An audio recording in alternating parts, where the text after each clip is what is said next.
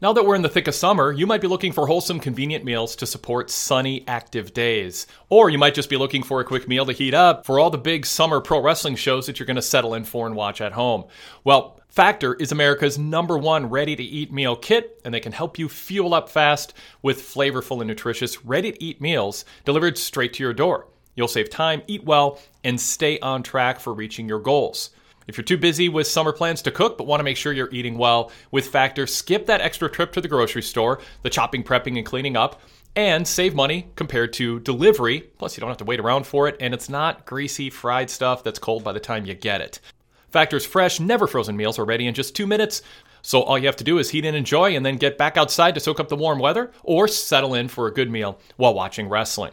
You can stick to your wellness goals with premium, ready to eat meals featuring high quality ingredients. Treat yourself to 34 plus weekly restaurant quality options like bruschetta shrimp risotto, green goddess chicken, and grilled steakhouse filet mignon, ready in just two minutes. There are vegetarian, vegan, and protein plus options depending on your diet choices. They also feature lunch to go options, effortless, wholesome meals like grain bowls and salad toppers that are ready to eat when you're on the go, no microwave required. They also have calorie smart meals with around or less than 500 calories per serving, but the nutrient density will give you the fuel you need to get through the day. With Factor, you can rest assured you're making a sustainable choice. They offset 100% of their delivery emissions, source 100% renewable electricity for their production sites and offices, and feature sustainably sourced seafood in their meals. So this July, get Factor and enjoy eating well without the hassle. Simply choose your meals and enjoy fresh, flavor packed meals delivered to your door, ready in just two minutes. No prep, no mess. I am a customer. I love Factor meals. I enjoy picking the meals out from the selection each week, and looking forward to trying some new things and having some of my Factor favorites.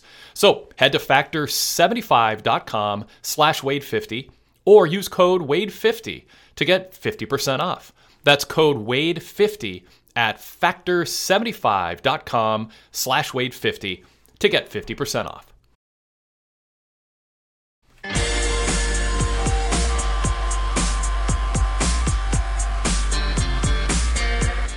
Now, PW Torch and Spreaker bring you the Wade Keller Pro Wrestling Post Show. It's time to talk this week's AEW Dynamite on TNT. So, Eric, we've got Wembley's stadiums all in event starting to take shape. Some matches official. We even got a pre-show match announced, which is interesting. I, I I'm thinking Cole and MJF going after the ROH titles is a little bit related to the ROH or to, to the uh, Roderick Strong storyline, but also just a way to get people to tune in early and free and maybe convert some of them to pay per view buyers. What, what do you make of that, getting MJF to wrestle twice in one night and MJF drawing attention to um, how absurd that sounds to someone like him? Boy, I sure wouldn't risk my main event of my big show that today according to WrestleTix, has surpassed the 1992 WWF SummerSlam London previous version of Wembley Stadium show uh, by a couple hundred tickets, north, north of 79,000 um, distributed. I sure wouldn't risk uh, one of those two getting hurt and being unable to come out for the main event uh, of the show. Um, you know, I mean, I guess if they didn't want to do what WWE used to do with the odd couple tag team who wins the titles before the pay per view main event with the actual AEW tag team titles. I guess maybe they could do that here. Um, I wondered whether that pre-show match. Who are is uh is it Aussie Open? Who are the tag team champions of ROH? Yeah. I mean, it would it would be a good match if MJF and Cole could go at full speed, which they really can't. I, I assume it's it's what you said: sell some pay per views, uh, get people to click buy, and maybe it, it's to set up an angle to explain the finish of the main event. I mean, I think MJF probably retains against Adam Cole, and they need a way out. And so I wonder, does Roderick Strong and or the Kingdom cost Adam Cole the main event uh, after something that happens during the during the pre-show match? That that's the best I can figure. It's very low stakes. I mean, if they were going to put the the ROH tag team titles on Cole and MJF, you would do that before the pay per view. So you know, I, I don't know how you I don't know what your finish is of that match if you're not going to have them win. You don't really want either MJF no. or Cole to take a fall on the uh, on the pre-show before they're main eventing and undercutting their credibility. So I don't know. It's a pre-show match. Maybe you do a rare DQ angle. Um, there, there's Eric. There's still time for MJF to magnanimously let Cole team with that, with Roderick Strong, um, and try to spin it as a positive but it really is a way to wear down Adam Cole. And but he makes it seem like, hey, you've got two friends. You should do Roddy this this this favor. Although Roddy's embraced um, Matt Taven and Mike Bennett. So I don't know. I mean, we've got a few weeks to tell the story here. I'm, I, I mean, the, I, everything you said is possible, and all the things that you're saying are are challenges in, in, terms of do they win the tag titles or do they have one of them lose going into the main event? I mean, I figure they've thought that stuff through, and it'll make sense somehow. I don't rule out MJF and Cole winning the tag titles. I mean, and then wrestling later. I mean, I, I could see that. I don't, I don't see any reason, like strong reason not to. It's not like it wouldn't give a boost to ROH's tag titles to have them with them, even if it is sort of a, a you know, a bit of a prop or background undercurrent story for the big one. Yeah, I mean, it's very. It just feels very low stakes. This ROH is hardly mentioned on AEW television anymore. Thank God for that. Um, I guess it's a way after uh, All In for the the Cole and MJF team to continue, right? They have these tag titles that they defend in quotes on show after show, right? As a way to, you know, as long as it's drawing ratings, they seem uh, seem like they're going to continue. That that them holding the tag titles would provide a way to continue putting them on television together, and you're not desecrating the the AEW tag team titles that FTR have done their level best to try and reestablish after a bit of a down period. And I, I guess I just, you know, the RO the, the the pro, they need to lay a better foundation though, as you as you note. They have a few weeks to do it. Two two dynamites and three collisions. Well, probably not collision. Two dynamites and to to establish to, to rehab the ROH tag titles or and or reintroduce us to Aussie Open will be the opponents and to establish on TV Matt Taven and Mike Bennett and and Roderick Strong for that matter is something more than you know undercard afterthought, right? Because um, you know you could set up a Cole and MJF versus the Kingdom tag team our ROH tag team title match after the pay, after the pay per view, uh, if you want, if they go that route. But um, a little more work to do to uh, to flesh this one out. Let's uh, talk about the trampoline park skit and then kind of work our way into some of the to? other stuff. Well, yeah, um, I mean, we, we ought to. Um, it was on the show. Uh, I mean, it's played for camp there's I don't know. I mean, I would do it differently. I think there's a way to sort of pull off what they're doing, sort of uh, better than they are. Uh, I know MJF. He's like, I'm still, I'm still an asshole, but you know, I'm turning a new leaf. But then he's pelting kids in the face with, with ball, with with you know, uh, dodgeballs, and then all the kids are are in, you know, cartoon selling and laying with their tongues hanging out on the ground, and multiple camera angles with invisible cameras getting reaction shots. It's just it's just it's more campy than I'm gonna going to embrace, but it, it I could live with it more so if it didn't just go against you know the conversation that followed, which is oh MJF's turned a new leaf, and it's like no, he's pelting kids in the head with dodgeballs, and then the whole thing is if you complain about that or point it out, then people are like oh you're taking it too seriously, and so you sort of throw your hands up and you just go you know whatever. I mean I guess it's just sort of in another narrative universe that the fun shtick is going on with MJF and Cole, which sort of in isolation is fun. They have good chemistry. It's funny, but I don't know. Eric, you said why do we have to? Uh, you talked. What do you think? Yeah, I mean, I haven't liked any of the out of ring shtick, the the the Chinese restaurant that they went to a few weeks ago in Boston. I thought they'd kind of moved beyond that, and and because most of the story has been in ring in recent weeks or in ring live promos, right? Um, and so that's that's better, right? I that that's more traditional pro wrestling. All of these these tape skits are just very NXT garbage, and NXT is terrible these days with these green. I mean, it, it's ter- in, intentionally terrible with these green wrestlers reciting their wooden promos. Um, They've almost caught know, up to just- Dynamite, Eric. Biggest rating in over two years last night. yeah, well, they're, they, you know, th- this kind of stuff. It's it's basically the same. It's just slightly better acted with MJF and Cole, and Yeah. only slightly. But you know, you you had this. I guess everyone of a certain age. I I, I can't imagine they play dodgeball in gym class anymore, right? Way too politically incorrect for grade schools. Yeah. I mean, I guess probably in Texas and Florida they do, but not in um not in your blue states because it. Is there a game that uh, makes you feel worse about yourself than dodgeball? Uh, just getting, you know, being unathletic and getting pelted in the face or your pri- private parts. Um, and so there is that universality. There was that dodgeball movie that's, you know, pop culture uh, phenomenon that I've never actually seen. Um, you know, and then you end this sketch if it's already not bad enough sticky and lame a little girl flipping off cole so we uh so we had who's trying to be the good guy and get mjf to uh, stop pelting the kids she flips them off and calls them losers. And so you add you know crass classlessness as the as the cherry on the sundae um I, look i know it gets ratings but I don't like it. It's the the bloodline uh, storyline in WWE, with the exception of a, a little bit of the Sami Zayn part of it, is not for me.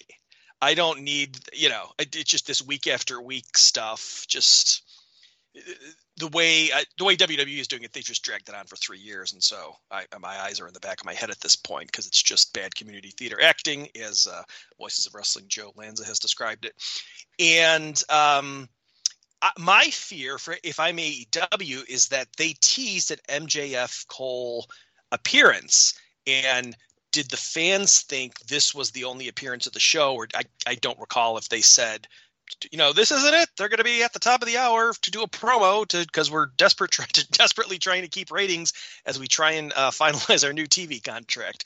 Um, you know, if you tuned out after you thought you got your fix of MJF and Cole, well, you missed a big in-ring angle.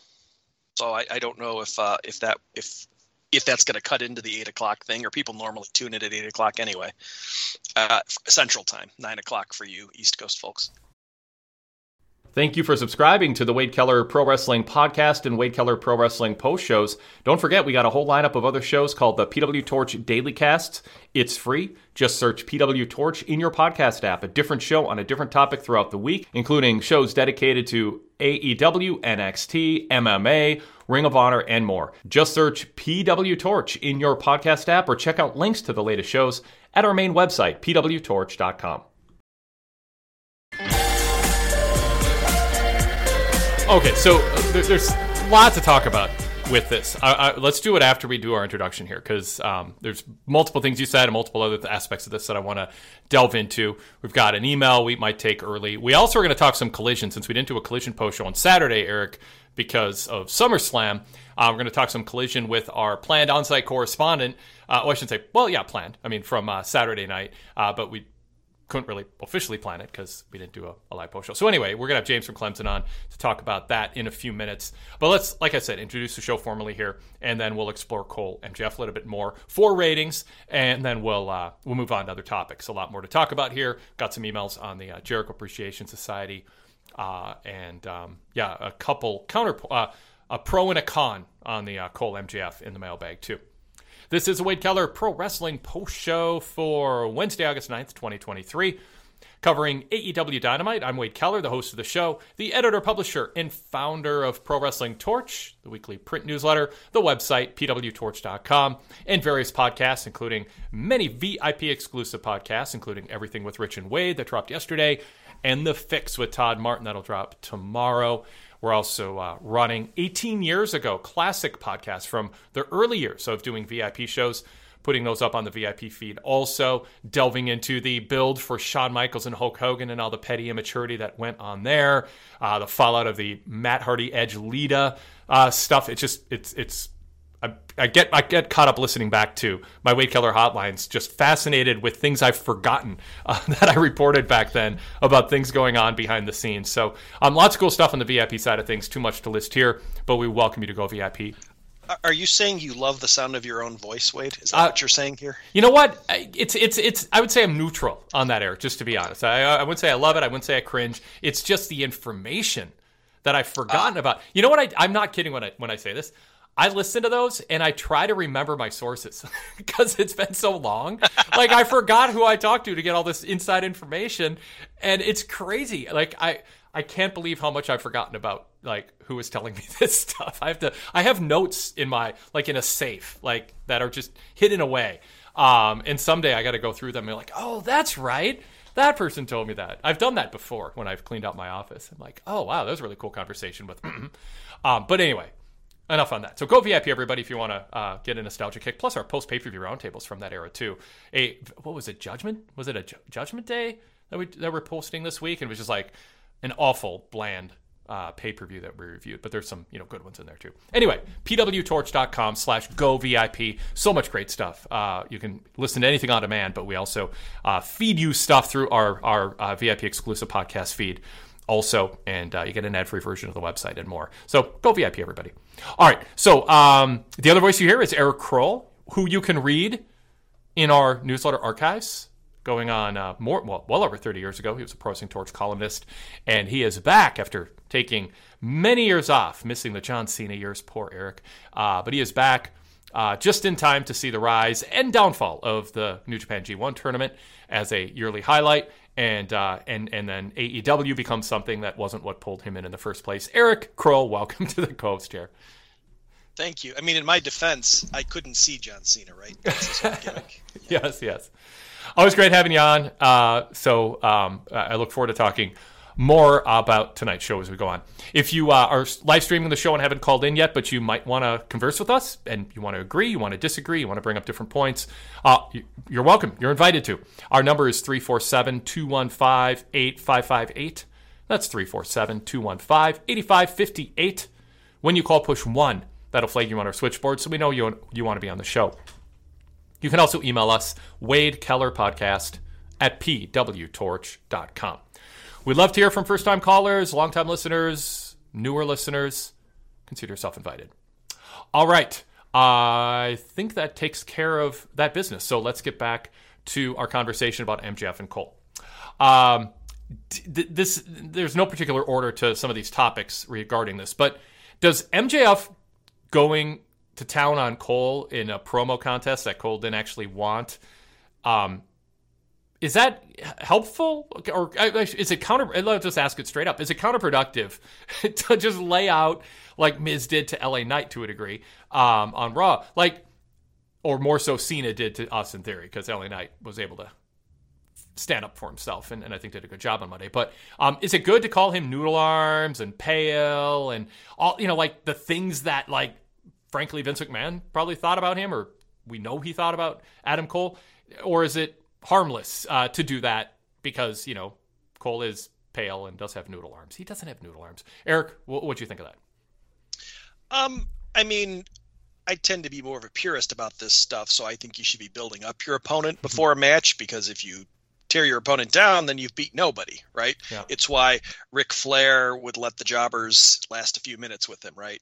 Um, because maybe he beat somebody, unless it was like one of the Mulkey twins or you know whatever on a in, in, in the 1980s in, in Mid Atlantic and NWA. Um, I, I think this crowd, the, the crowd that that they're doing this stuff for. I don't think it's going to much matter with them.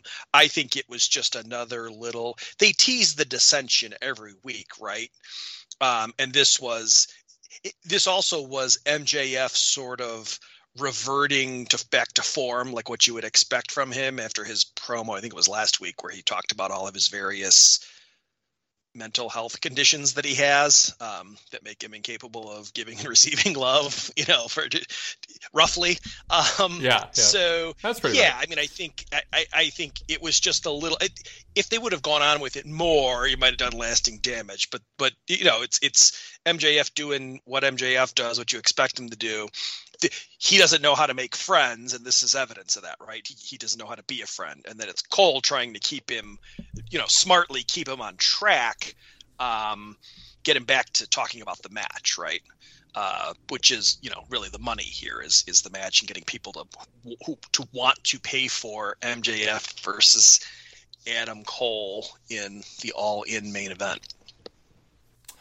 Uh, Roderick Strong Um, is MJF too on the nose when he uh, critiques him and called him the weirdo, jealous ex girlfriend vibes that he's giving off and a simp um, and a generic white person? Uh, it, or is it just funny? Like people want to see MJF pull pull up, you know, go all Don Rickles on on on these people, or d- d- is it just taking is it is it sort of destroying Roderick Strong, who doesn't have a lot going for him, and then you got Schiavone, you know, uh, jumping up, jumping in and going, yeah, Strong is a wet blanket in all this, and and uh, Excalibur goes, well, he's trying to defend Cole or look out for Cole, but he's been proven wrong. So now we've got Excalibur buying into MJF as uh, as sincere. Um, is Roderick Strong going to come out of this okay, or doesn't it matter because he's joining heels and people can boo him? Well, I think MJF buried him the most tonight by calling him a bland bitch because I think the crowd started chanting it then, um, which is, boy, that's not where you want to be if you're Roderick Strong. Now, if Roderick Strong, if you thought maybe they had bigger plans for him, you know, to be pushed as a top guy, not a good move, but I don't think that's the case. I think uh, I suspect if they continue with MJF and Cole as a as a buddy duo past All In and All Out, that you know Roddy and the Kingdom are being set up to feud with them as sort of a um, you know their next feud, right? And you want to put you know Cole and, and MJF are going over in that kind of feud, so it doesn't really matter if. Uh, Roddy isn't, I guess, firmly established as like a big top level challenger. Although they did have Roddy beat Chris Jericho in the Cole Jericho feud, um, so kind of a kind of a wasted chance to establish him as, as a top guy. But that that ship has long sailed um, since since they've since sacrificed Roddy to uh, Samoa Joe in the in Collision on the in the Owen Hart tournament. I don't know. I mean the Rock showed that you can be a bully and insult the heck out of people who are lesser than you, and fans will eat it up like it's the best dinner they ever had, right? So eh, there's a reason that um, LA Knight is doing his Rock Stone Cold uh, cosplay, and because uh, they're two of the most overacts in the history of pro wrestling, right? And it's been long enough that you can, like a band stealing. Uh, stealing the sound like when Oasis came along and stole the sound of the Beatles, right? Well, 20, 30 years had passed since the Beatles were were a thing 25 years maybe and so you can do that and the fans know the notes and they they recognize the notes and that helps you get over um uh but you know it's so I guess if it's if it's somebody else, if it's a fellow main eventer, like you wouldn't want to see it necessarily MJF calling Kenny Omega a bland bitch because that would be bad for one of their top paid guys, but uh, Roddy Strong can can take it on the chin. Yeah, yeah. We'll we'll talk Kenny and the Bucks coming up too. In 2012, NXT transitioned into the developmental system and ultimately the brand you see today. On the Torch VIP podcast, NXT 8 Years Back, we'll be taking a weekly look at this page in NXT's early history. Join Kelly Wells and me, Tom Stout, from PWT Talks NXT every Saturday as we go eight years back to the day to track NXT's rising talents and why they did or didn't work out, exclusively for PW Torch VIP members.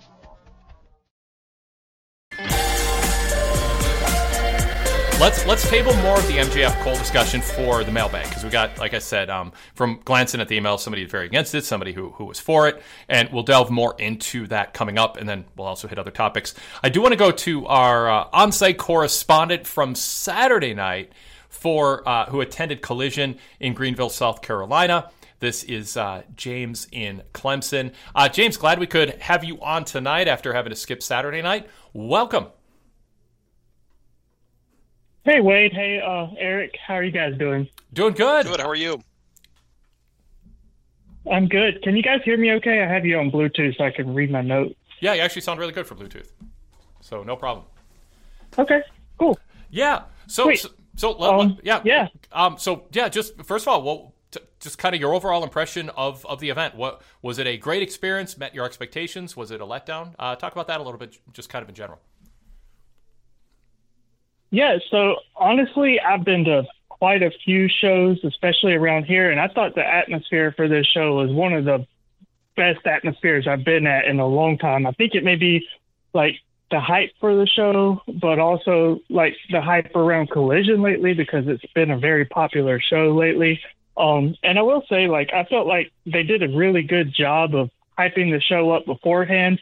Uh, they had on the radio, the Rise guys that I listened to, they had FTR on there, and um, it was cool listening to Cash talk about how he listened to the Rise guys growing up too. So it was just cool listening to him say that he listens to the same guys that I do. Um, and just I thought there was a lot of like social media videos for the show, and every single radio station had ads on it. So uh, and it was all promoting, you know, this is AEW's first show in Greenville. So it was just pretty cool to see uh, that they actually put in the work for that. And then when we got there, I thought it was a very crazy atmosphere, like from the get go, before even going in the building. It, there's something about the Carolinas where if you walk into the building and one person under their breath just lets out a little woo, you're going to create a chain reaction of woos that go around the whole building like three times. And so uh, that was going on. And then there was one guy dressed as Flair who was making everybody laugh when we walked in the door, and he was called himself the Asian Ric Flair. So it was pretty hilarious and uh, just a really good atmosphere. Very good, Eric. Do you want to jump in with a uh, question for James early here? Sure. Um, so the show, as I'm remembering what happened on it with the aid of a recap uh, that I'm reading online, it was you know starts off with an FTR tag team title match and ended with a really really long CM Punk Jay White match, Jay White Ricky Starks match, and then in between there were like three or four basic squash matches where you kind of knew who the winner was. Did did the crowd the crowd was was was the crowd up in the beginning and then again for the main event and kind of dead in the middle, or how was the crowd reaction throughout? Yeah, I, I don't think that people were too upset about like knowing who the winners were going to be because I was talking to my friend about it while I was there. You know, it was cool. We got like four title matches on the show, but there wasn't a single title match that we didn't know who the winner was going to be. But I think people more so reacted to the stars than they did to the actual matches. Um, what was it like during that main event? Did you feel it was the right length? Did you feel it was um, uh, too long?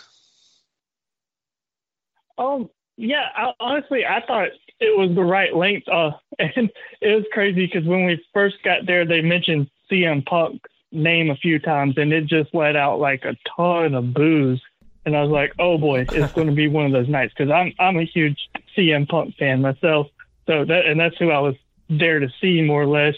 Uh, but then um, when he actually came out, uh, there it kind of turned more 50-50.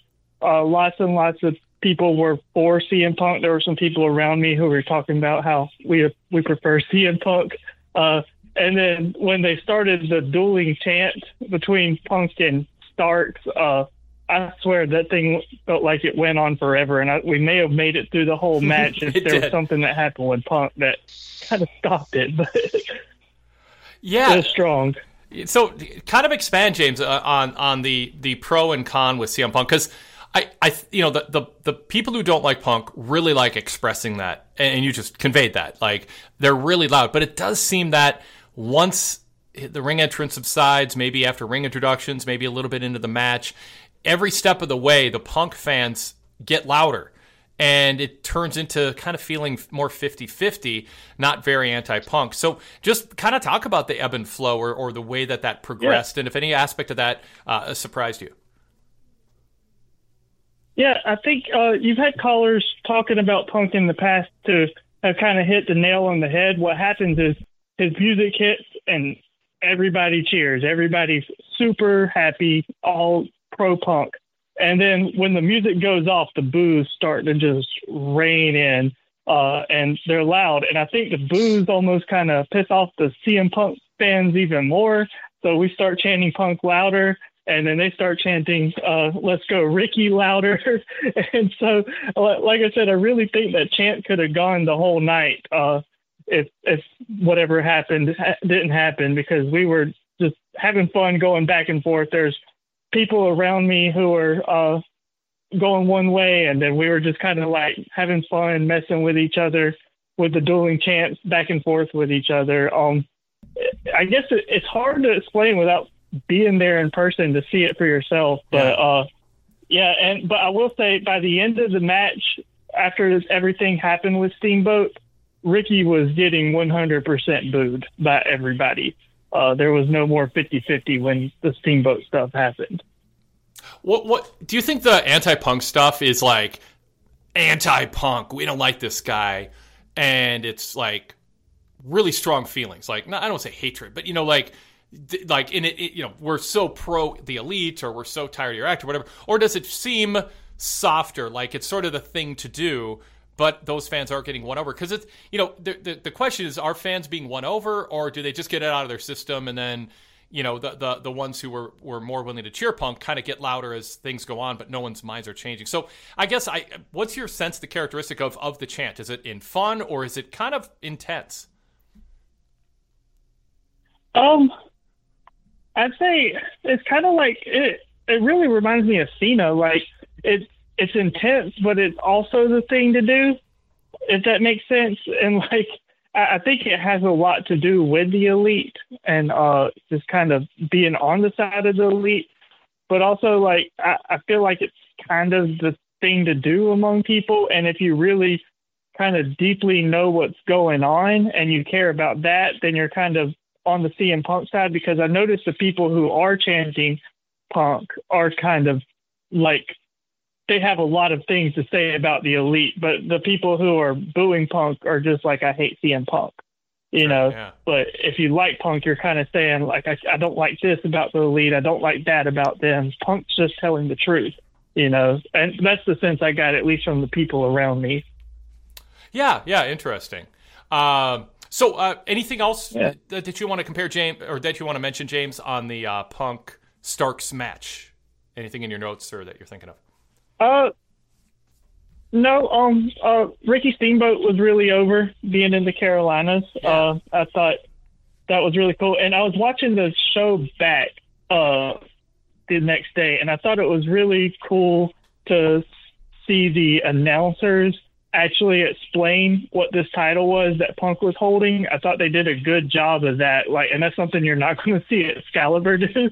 so, um, I thought they did a really good job of that. And then just for me, I, I've always been a huge CM Punk fan, so the fact that I get to go to a show and watch CM Punk in a title match in 2023 was just a really cool experience, and it, it was all around just something I'll never forget. Uh, talk about FTR. Uh, they played up the hometown thing. Uh, Cash Wheeler's mom in the audience. I know they're they've been you know a little frustrated with some crowds lately, um, not appreciating 58 minutes as Dax has mentioned a couple times, and um, and fans siding with MJF and Cole, and uh, you know the, the campy shenanigans with them. Uh, t- talk about the reaction that they got against two pretty solid heels, Big Bill and Brian Cage, and also talk about uh, what stood out to me is just Big Bill seemed to really be into getting crowd heat with the the the, the weird dance he was doing and really playing playing uh, playing up being an obnoxious heel and and talk about whether that seemed to get a real big rise out of the crowd. Part of that was during the uh, split screen break, so we couldn't really hear the reaction from the crowd. Yeah. Um. Okay. So first of all, after the show was over, FTR came back out and uh, they said, um, they they were like, okay, the Carolinas used to be horseman country, and everybody throws up their fours, but they were like. It, is it safe to say that after the night we can now refer to the Carolinas as FTR country? And everybody cheered that because I think the Carolinas are FTR country now, all all the way. Uh, just everything that was going on in the area on the radio. Um, honestly, I've watched these guys in Spartanburg, which is up the road, in small shows uh, years ago, and like they were tearing the house down. It was with NXT at the time, but they were tearing the house down then and still uh, playing into the local stuff. So the FTR match was very, very over. Uh, needless to say, um, uh, I will say on the Big Cass subject, um, there were a lot of people chanting "We want Enzo," and then uh, there were people doing a counter chant of saying "No, we don't." So that was kind of going on while he was doing this thing. Yeah. Yeah. so, So um, I thought that was kind of interesting. But I, I thought Cass, I, I really thought Cass was kind of the heel star of that match too. I, Brian Cage is cool, but he just he needs to figure out if he's a big guy or or a big guy who does flips. I, I don't know how to explain it, but like he just needs to figure out who he is to me. Um, whereas Big Cass knows who he is, uh, and um, it, it just really shows. Thanks for downloading today's show. Take it to the next level with a VIP membership. Get shows like this, the Wade Keller Pro Wrestling Podcast, Wade Keller Pro Wrestling Post Show, and the PW Torch Daily Casts on our PW Torch VIP podcast feed with ads and plugs removed from the shows for a streamlined listening experience. And also hear the VIP exclusive shows that I host with Rich Fann and Todd Martin. Everything with Rich Fann and The Fix with Todd Martin's signature VIP series that you're missing out without a VIP membership. So go VIP here in 2022 and enjoy all the benefits all the bonus content and the ad-free listening experience. pwtorch.com slash go VIP. Yeah, I commented in my review of Collision um, in, in print and also in the Wade Keller Hotline for VIP members that they should be doing more with Big Bill. You know, I mean, I, am not saying he should be like their, their a top three centerpiece heel necessarily, but just throwing him in a tag team with no character development and having him just you know carry the weight of getting crowd heat based on his own actions uh, with with the the least inventive name since Mr. JL for the Mass Jerry Lynn, um, it is just it, I think it's under underserving his potential. Um, whatever that potential is, it's not going to be reached the way that they're they're uh, they're utilizing him at this point. Um, so, uh, Kris Statlander um, and Mercedes Martinez went about ten minutes. Uh, did that challenge the crowd's attention span? And how would you how would you characterize the crowd reaction to both of those women?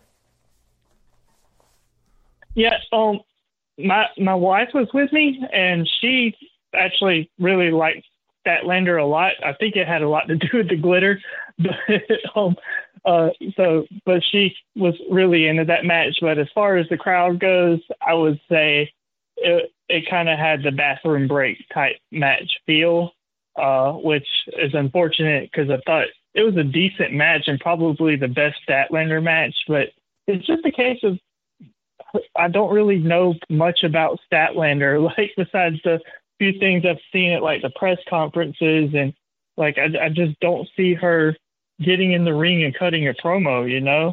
Um, and so I think that's what's really missing from her. Uh, and um, but I, I think, yeah, yeah, that's pretty much the main thought on that. I will say Willow was super over when she came out at the end of that match. So, uh, and but a lot of people Oh, and nobody had any clue who Diamante was until we saw it later on the jumbotron. So there was that too. Oh man, there is that too. Um, how, how did uh, Samoa Joe uh, get over with the crowd? Was he treated as like a big star, or did you were you disappointed at maybe in how fans reacted to him? Oh, big big star. Um, yeah, he was unexpected. I, I, when I was watching the show, it seemed like they announced uh, Samoa Joe earlier on in the show, but for us in attendance, nobody had no was no idea he was going to be there. So when his music hit, the crowd popped hard, and I'd say it was probably one of the top uh, pops of the night, probably behind Punk and FTR. Uh, just um, people were really excited to see Punk, and uh, nobody sat down when his match started because we knew it would last less than ten seconds. which it did. Um, and then when he challenged Punk, I thought it got a really good reaction too. Um, so uh, I think they got a really good match on deck here for uh, for All In. The crowd continue crowds, not just this, continue to share House of Black, and I'm a little worried for CM Punk and FTR coming up Saturday night. Um, Action Andretti, Lee Johnson, and Dante Martin. I mean, I, it, it didn't come across like the fans didn't like them, but they just seemed to like House of Black more. Poor Lee Johnson was like at one point playing to the crowd for cheers after getting in a uh, making a comeback, and it just felt like it was dead silent. Uh, talk, talk about that a little bit, and and if you think House of Black are being miscast or or, or framed in in a way that is counterproductive.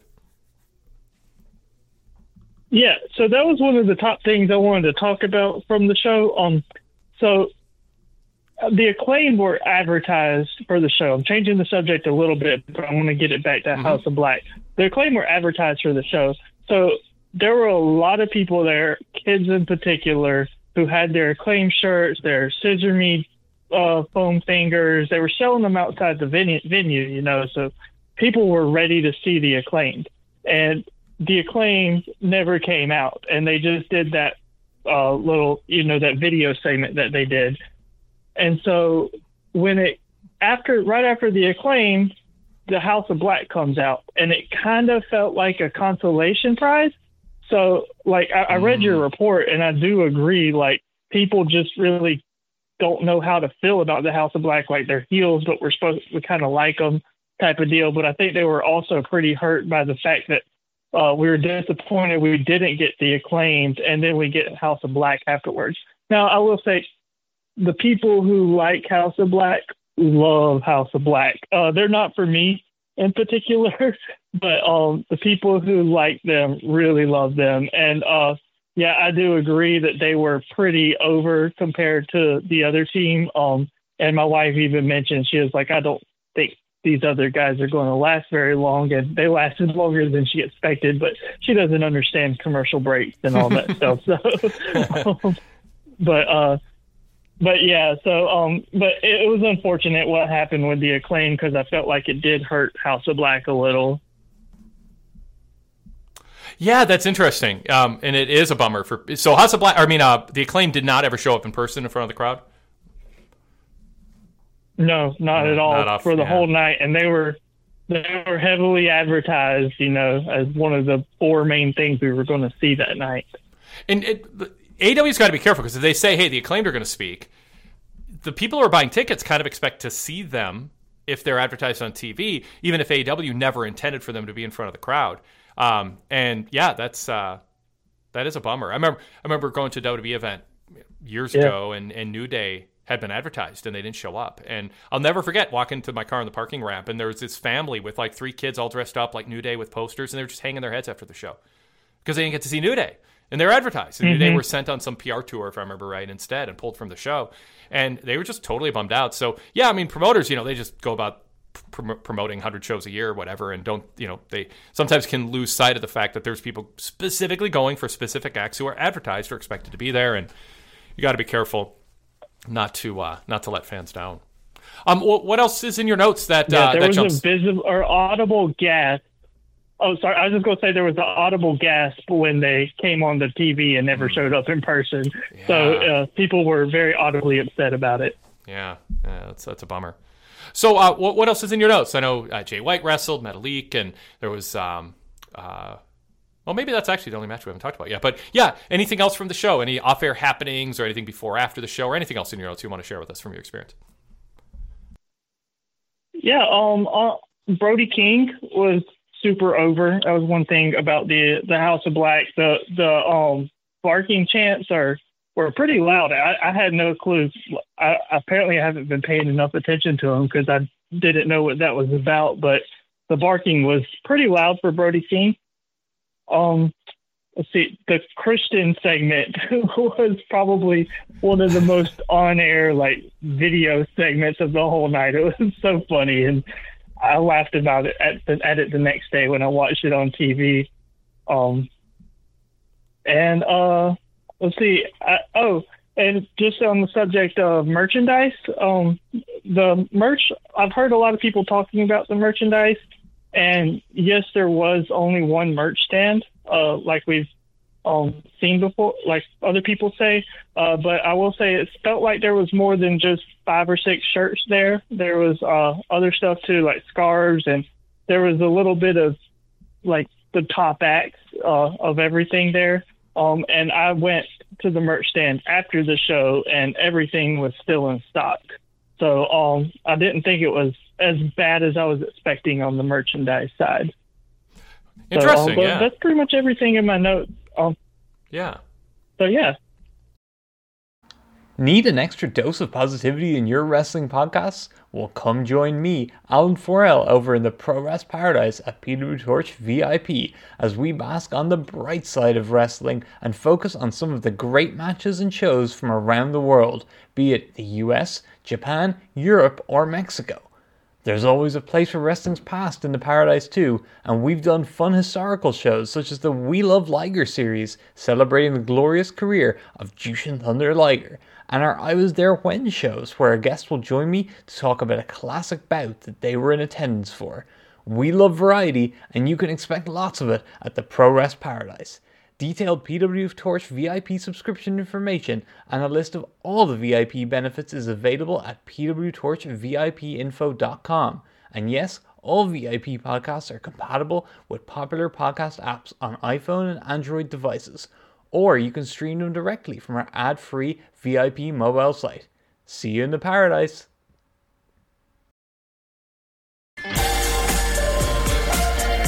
Cool. Uh, Eric, is there anything you want to follow up And on? I or do have about? a dynamite topic. Oh, whenever, whenever you're, re- or if Go- you're ready. I'm, I've got a dynamite topic. yeah, yeah, wait. yeah. James, go go with that. Let's uh, shift to dynamite. Okay. Yeah. So, all right. I was listening to Todd Martin the other day, and um, one of the questions that came in was like, of everybody in the elite, who should go to WWE? Um, and Todd's answer was Kenny Omega. Um, and I, I just, it's been bugging me a little bit, like not in a bad way, but it's just like uh, been on my chest, like that. I think he was completely off with that. Uh, that I think that Kenny Omega is just fine in AEW. Like he can still go to Japan and go to Mexico, have these seven star matches. He can have people come into AEW and wrestle like the best people in the world. Like I, I don't see much benefit of Kenny Omega going to WWE. To me, the act that should go to WWE more than anybody else in all of AEW, not just the elite, is the Young Bucks. Like I just think they're the most indie act on the entire show. And tonight was a perfect example of that because like my problem with the Young Bucks is all all along has been just get in the middle of the ring and cut a promo. I don't care that they think they're bad about it. Like Darby Allin was not good at it at one time, and now he's one of the best promos on the show. They need to just get in the ring and cut a promo. So FTR challenges the Young Bucks on Collision, and then you get to tonight, and I guess Nick Nick uh, Jackson thought he was cutting a pipe, pipe bomb or something, but um, yeah, they, just can't get in the ring and cut a promo. Like it was your perfect opportunity to cut a promo on FTR, Yeah. and they couldn't be bothered to do it. And it's just, I, I just think they're such an indie act. Like, it, and what they need is to go to WWE and learn how to be professionals. Like, I, I, I'm not trying to undercut them as not professionals, but they need to learn how to do this in a way that's like good for television. Um, I, I just see so much like of the old young bucks. I was never on the grassroots movement with these guys. Yeah, their matches are good, but um, I just I'm not a fan at all, and they they need some serious work and they need to put in some serious effort. So I, I just need to get that off my chest. Um, Yeah. I, I do love Todd Martin and I love hearing about his cat, but um, yeah, I'm not a fan of the Young Bucks. Yeah, well, let, let's let's launch into a discussion on that, Eric. Um, we had the Alex Marvez backstage interview with Kenny Omega. Uh, um, as as a journalist who has who has looked for scoops before, do you think Alex Marvez represents our craft well, Eric? Well, in my notes, I had uh, a setup uh, line where I was going to ask you for your reaction uh, about Kenny Sorry. leaving Alex Mar- poor Alex Marvez hanging there. What your reaction to that, Wade?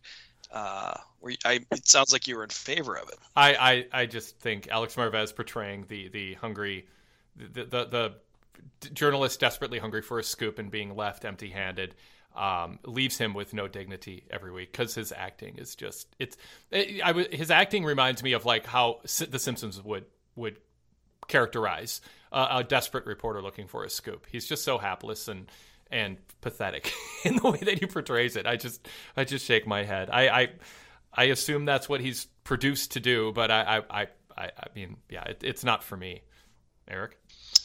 I, someday I hope to learn, probably not on the air, what Alex Marvez ever did to you, Wade. Whoa, whoa, No, I, I, I, I, well, I could go on for an hour what he did to me, but it doesn't change the fact that he's no, I'm kidding. Go ahead. Yeah, now he's yeah. I mean, it's it's not good. It's never been good. I'm old enough to remember when he tried out to be the play, you know, play-by-play or color guy on the uh, right. Wasn't Yeah. he? yeah, he was on the first AW pre-show at least. Yeah, and uh, that um, It didn't go well. they they moved him into a different role. Let's just say who was in WWE, WWF. Who was there was always like a a backstage interviewer that The Rock would pick on, right? With the it doesn't matter. Kevin Kelly. Yeah. Yeah. So like yeah, he's sort of in a even more hapless Kevin Kelly role, but The Rock was funnier. See, when when when pro wrestling portrays journalists looking for scoops, I always think it's like there's this agenda to make like journalists looking for scoops out to be, you know, just like path- pathetic. You know, like, oh, I need a scoop, I need a scoop. And I'm like, you know, that's not how journalists act. And they don't know, you know, how they don't know how journalism works. Alex Mar- oh, well, hold on, hold on. Alex Marvez interned at the New York Times. He wrote great columns at the Miami Herald on professional wrestling and other matters. He's a a, a, a credentialed, bona fide NFL reporter, and he's going out there and playing into every sad stereotype of a roving reporter looking for a scoop. And I, I, I hold I hold it more against him than I would you know just some person who's who's there because they're good at holding a microphone and looking pretty or looking handsome. Um, that's that's not his shtick. So I, I kind of hold it against him that he's playing into this this stereotype that pro wrestling has because he knows better. Anyway, Eric, go ahead. Well, I, I I say that they're they're doing that a stereotype on camera, but I'm sure if you check the DMs and text messages of wrestlers and wrestling promoters, I could name oh three to four journalists who would be groveling for scoops. Give me a scoop, give me a scoop. But I'm not going to name any of them because I don't want to bring heat upon the House of Torch. So Yes, I mean that is a thing, but I, I, anyway, we don't want we're sidetracked on on uh, Alex Alex Marvez here. What Uh, were you talking about? He is, he is of our we all Omega? we all graduated journalism school around the same time, like college around the same time. We're all about the same age, um, and uh, and we all have history and newsletter writing in the '80s and early '90s. So um, anyway, so so uh, poor James had to sit and listen to us talk about Alex for a while here. Let's get back to um, Kenny Omega. Um, Wade, I, I will say, I, Yeah. I, Wade, I think Alex Marvez might have a better promo than the Young Bucks tonight. So I'll only say that. Oh wow!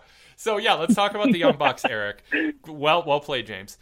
Uh, I, the Young Bucks come to the ring. I'm like, you know, just talked to Greg Parks on the flagship yesterday, and was like, hey, it's time to step up. Got a new deal.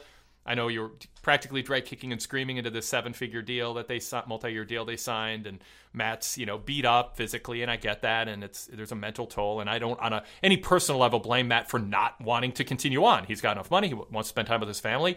More power to him. That was my pushback on on Jim Ross and others who were like. CM Punk's leaving money on the table. It's like he's mentally broken. He's physically broken. Let him take his millions and fix himself and have some time to figure out what he wants to do. Like it's it's not all about the money. Sometimes it's about happiness and and all that, not just chasing the next dollar. I, I admire anyone who has enough money and, and steps away and prioritizes family. But he didn't. He signed a contract and hopefully he got, you know, some scheduling issues that'll help him um, you know, feel like he's not missing out on, on more important things than, than more money if his heart's not into this anymore. But part of signing that deal should be showing up and cutting a freaking promo, or Nick should. Um, standing, you know, coming to the ring, doing the same little flex routine, and uh, that was sort of a parody. I I think meant to be a parody at one point, and and then getting in the ring and, and saying almost nothing. I, again, I'm just I keep waiting for the Bucks to step up and like contribute in a bigger way than hey, we have five star matches every few months.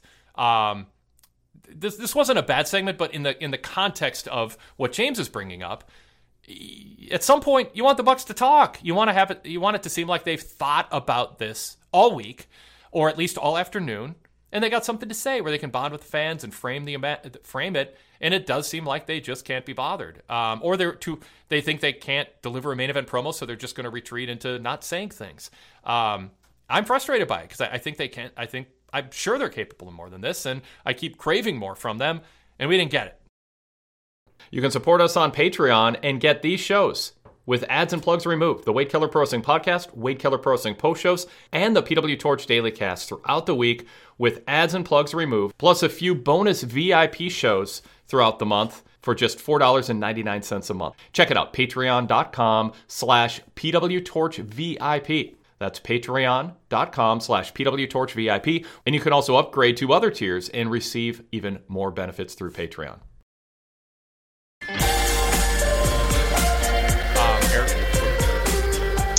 I think uh, James's James's suggestion that the Young Bucks should go to the WWE and learn how to do promos. Um, I think the Young Bucks are too old to go to WWE to learn promos uh, at this point in their career. I think uh, one, two. You know, WWE has established what you need to do to be a successful wrestling act and you need to be able to do 20 a top act you need to be able to do 20 minute promos in the ring. And there is more than one way to be a successful act in wrestling. And i know a lot of people's brains are broken by how wwe has been doing it as a monopoly for all these years. Um, would it be ideal if the bucks were able to cut even the most basic uh, live promo against ftr tonight yes, that is undoubtedly true. Um, I I am from the Paul Heyman school of, you know, mask your wrestlers' weaknesses and accentuate their strengths, and it it may be it may well be they're saving the live promo for next week or collision. Probably not collision because they don't appear on collision due to the punk feud. Um, it may be that the young bucks just don't aren't comfortable holding their own. And so if they are going to do a poor job hyping the match, if they are going to be basically uh, the Midnight Express from the 80s, Bobby Eaton yelling at Tully Blanchard, You're a piece of trash, you're a piece of trash 15 times. Um, uh, uh, we don't really need that, right? Have I wonder if we went back and looked at the 200 episodes of Dynamite, have the Young Bucks ever done a live in ring promo? I think it's possible the answer to that is no. They've done plenty of pre-tape promos where they get to have Brandon Cutler be the cameraman and they get as many takes as they need. But like during a lot of the elite stuff, they were doing a lot of silent acting, right? Uh, between when Kenny and Hangman were feuding, and then even in the run-up to the uh, War Games match, the Blood and Guts match, it was really Hangman Page was the one doing the live promos, and Kenny to a certain extent. And so you may never we may we may never have gotten it and we may never get it. And well if they did it wasn't memorable. Yeah. I mean, I mean well aew is full of such good talkers and there's so much wrestling uh so many wrestling hours yeah. you know. It's it's hard to be memorable. But if it's not their strength why try to fit a square peg in a round hole excuses, excuses. One, they can talk. They did a whole BTE yeah, being the elite. I, can I chime in on that? Yeah, go ahead, James. Yeah, so I, I get what you're saying, Eric, but like uh, Darby Allin's the perfect example of somebody who was not very good at promos in the beginning of AEW, and now he's one of the best promos they have and that comes through practice and repetition yeah. and just getting out there when you're not uncomfortable like becoming comfortable by being uncomfortable so like i i, I just I, I think it's just an excuse like um and i understand that there's multiple ways to get over but you know like this was just this is a show for 80,000 people and this is a dream match that's supposed to be happening like you should at least cut a very very basic promo, and that I would be happy. Well, they still have two when, weeks when to do AEW. That. Oh, go ahead. They have two weeks to do that, and I'm willing to bet they will, and I'm willing to bet it'll be a pre-tape. I think that's what you're that's what you're looking at. Uh, when they're out in front of the camera, they're they're doing more physical stuff, and and the the promos are pre-tapes, and you know that's uh, there's a sort of chicken and egg dynamic i think and that is the young bucks have been pushed as a top top act in aew since day one they've never we can't come up with even one live promo they've really done um, that anyone remembers and so uh, Darby Allin gets the benefit of the doubt as a young up, up and coming act. The same is true for Jack Perry. They get to get in the ring and practice. They're not a top act the young bucks may find themselves not as a top act or not bought as a top act if they keep doing a live promo week after week and they don't get any better and they're not any good so it's it's almost you should not have to cover for that big of a weakness of a top act, ideally. But if that's the case, then that's what AEW's been doing for four plus years now, covering for that weakness. I have way more confidence in the Bucks' ability to cut a promo than you do, Eric. It sounds like I I I, I do not think that they're just like. Do you? Do, Nick Jackson looks like he's half asleep when he's doing these backstage segments, right? I mean, he just Yeah. looks like he'd rather be anywhere Yeah. else in the world. I know. I think Matt Jackson probably would do okay. He can show fire like he does in matches, but Nick just just can't be bothered. It it doesn't seem. Yeah. Well, I mean, I Taz was silent and then he turned into a great promo. Edge and Christian were silent for years in, in, in their early years, uh, where tag teams didn't get a lot a chance to talk, and and both have turned into really good promos. And Christian's at the top of his game now.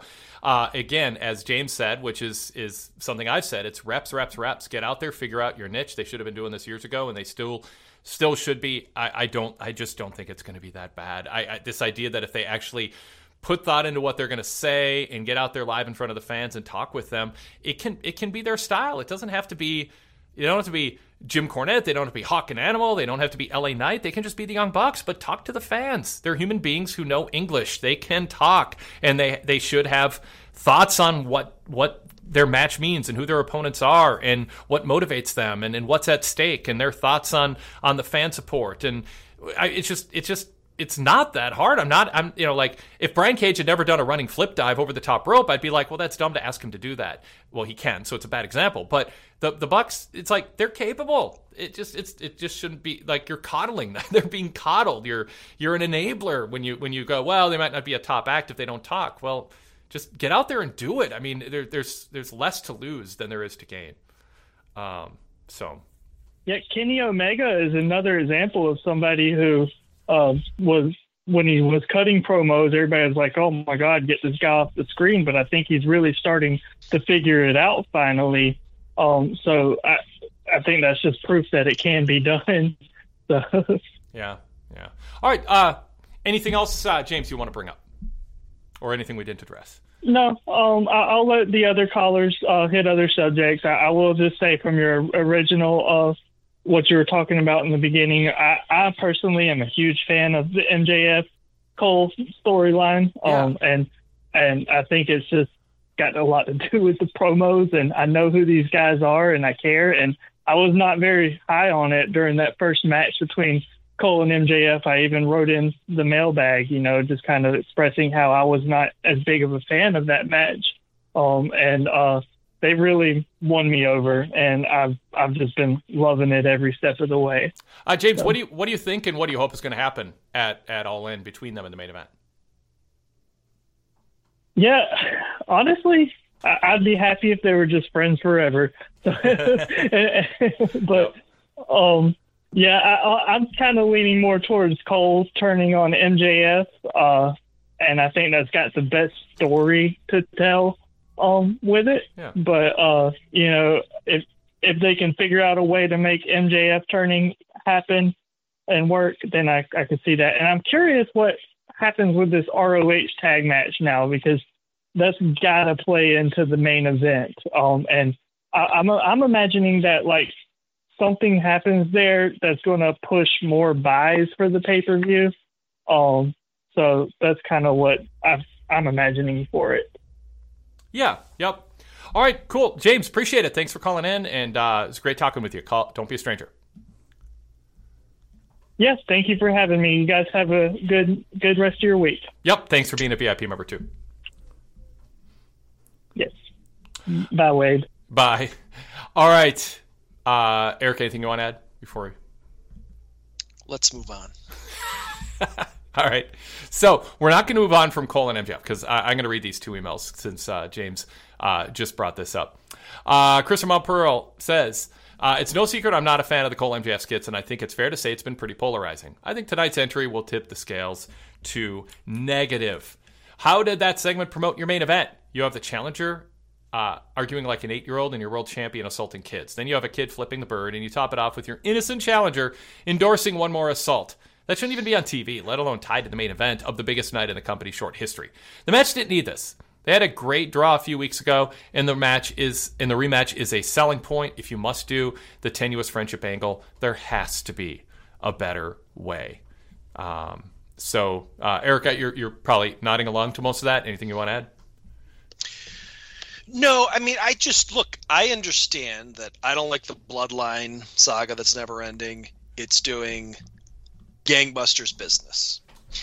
I don't like how WWE presents they don't present wrestling they present sports entertainment. I don't like the mid-match monologues where they where they're like it's like bad exposition from a villain explaining everything he's doing right? Every, characters explaining their motivations instead of you know the telling instead of showing. Not my cup of tea. And so i don't like it when aew is like wwe and that's what a lot of this um the, the, the out of ring cole mjf stuff has been.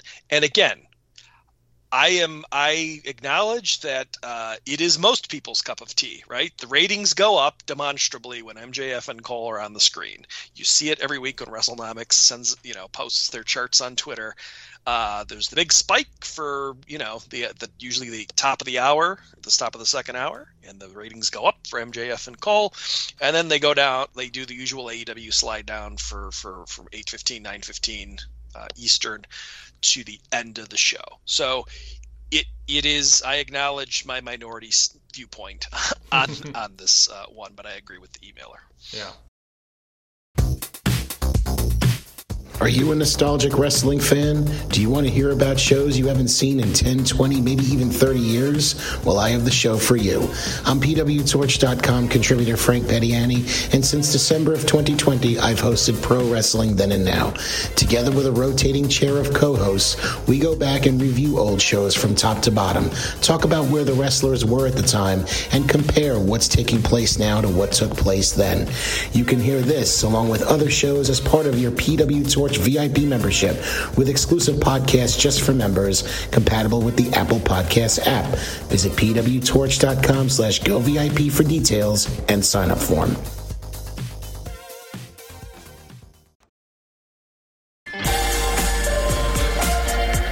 All right, Zach in Texas also emailed about this. He goes, This Adam Cole MJF story is gold. It's working better than anyone anticipated. MJF as a babyface is surreal, but he's very good at it.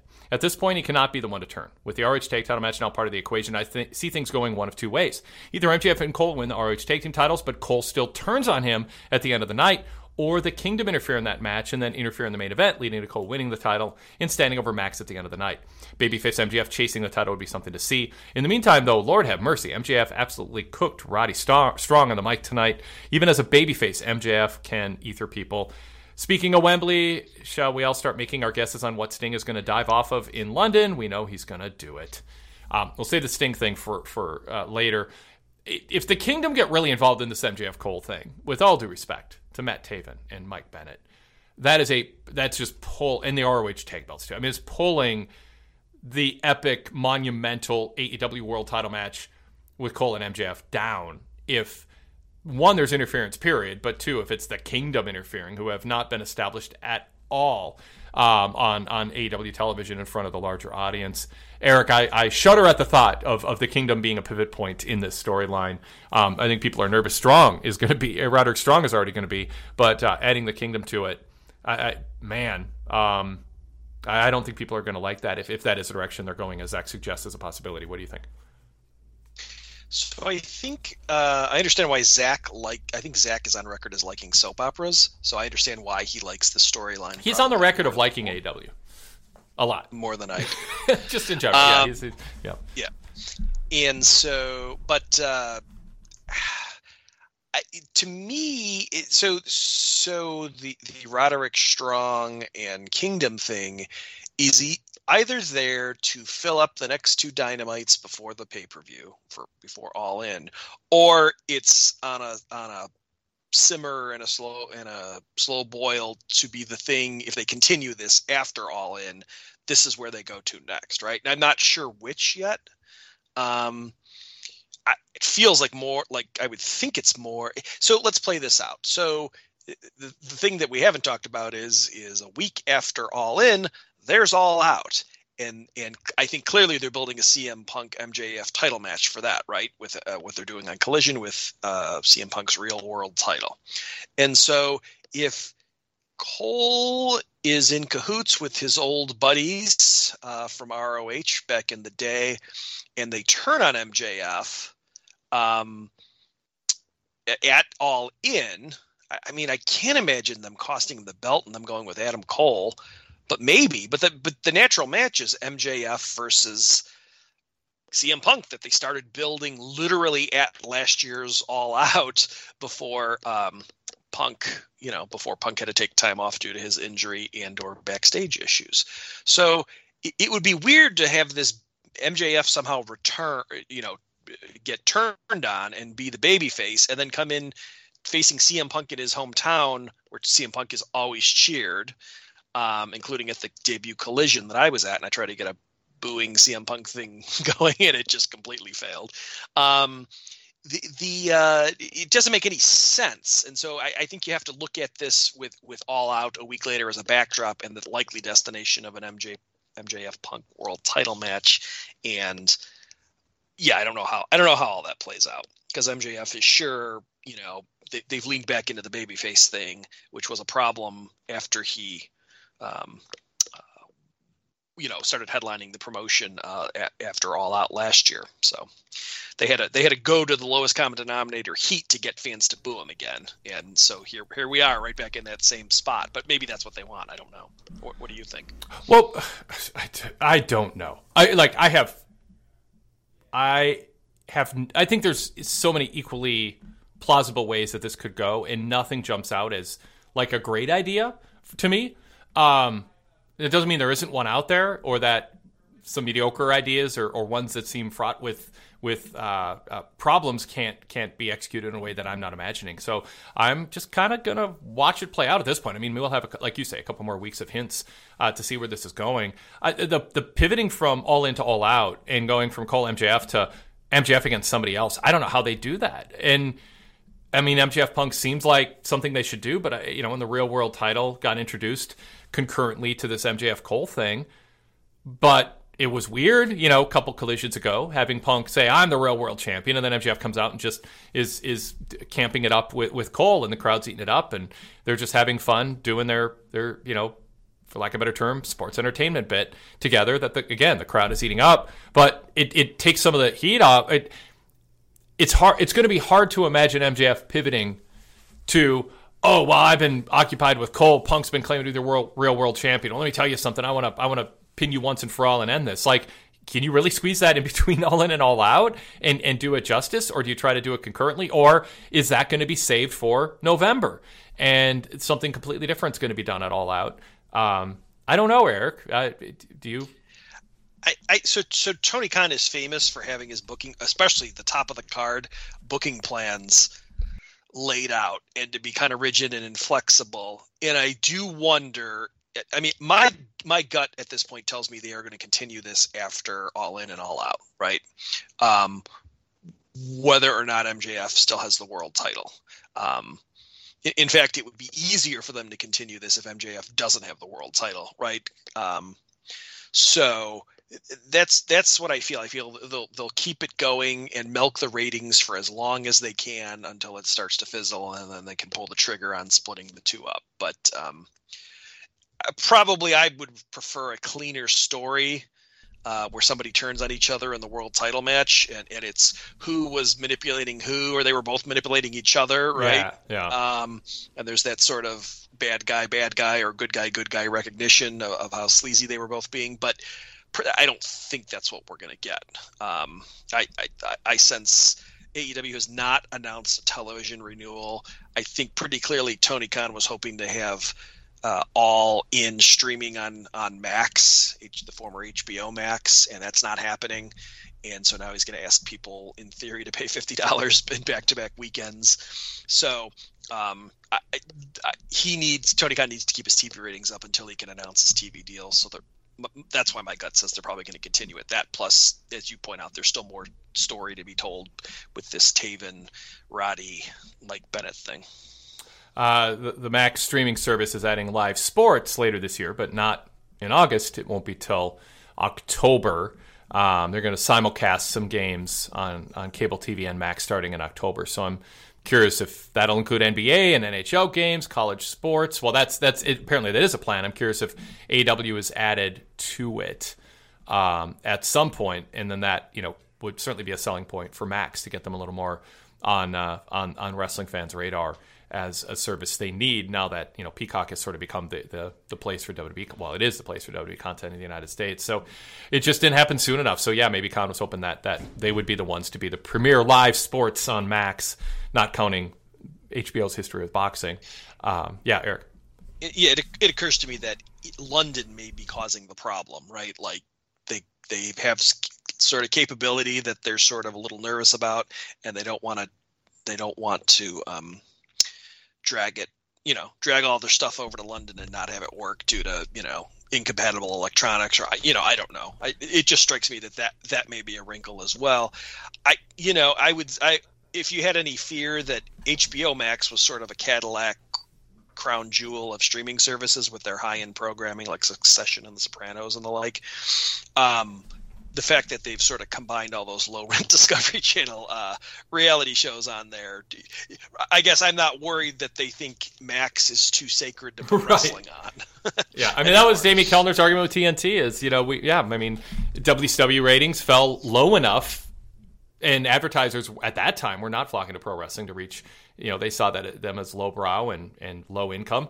Um, there were some stats to, to, you know they would point to to go, hey, you know we can we can we can do better with fewer viewers, but get more money from advertisers and have programming that fits TNT, which at the time was a prestige cable network meant to have high-end dramas attracting a higher income crowd and WCW over you know the course of several years grew incompatible with that vision that you're right to point out um, you know HBO would have scoffed at wrestling at times and Max is uh, can't can't do that. And wrestling's come along too. You know, wrestling is, is in a much better place in terms of how it's perceived in the mainstream, thanks to Dwayne Johnson in big part and, and John Cena and Batista. I mean, a lot has happened since Jamie Kellner snubbed his nose at, at pro wrestling and pro wrestling fans and canceled uh, WCW programming.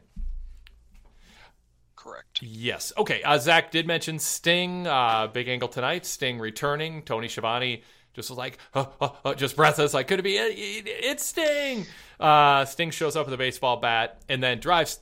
Who, who's who is going to be angry about Sting put, taking the baseball bat uh, from pointing at the chin of a, of a of a nervous shaking in his boots, Swerve Strickland, to then pivoting and pointing at the big sign that says "All In." Yeah, I, my notes say Sting with the bat, always a crowd pleaser. For, but but who? But, but thirty years. What? But who's going to be mad at the pivot to point at the sign. Oh well, it's very WWE WrestleMania. Yeah, so Todd Martin. Know. Todd Martin is the answer to my question. Todd will, yes. Yeah, Todd yeah. is going to be um, not happy that AEW. I mean, if, if they start hanging all, all, banners and everyone starts pointing to it, that'll be worse. But yeah, Sting just pointing at the big screen. I mean, it's fine if they don't overdo it, but I could just see Todd just being like, "No," and scaring his kittens, and he's like, "AEW's well, doing it now." there is in I've been to a lot of AEW shows in their four years because they're always in Chicago so frequently, and there in more recent years has usually been after the one pay per view cycle ends, they put the the when they announce the date for the next one, which is usually maybe even at the pay per view. Um, they have a they have the WrestleMania style banner up in the arena, right? Yeah, it's it's a standard part of their of their presentation, so they could do it if they want. They can. They can. Thanks for listening to our podcast. Did you know we also have a website? pwtorch.com. Daily news updates, editorials, and my live TV coverage covering Raw, Dynamite, and SmackDown, and my live pay per view coverage for WWE and AEW. Create a tab or bookmark, make it a daily stop. Visit us throughout the day, every day, to keep up on breaking news and more. That's pwtorch.com.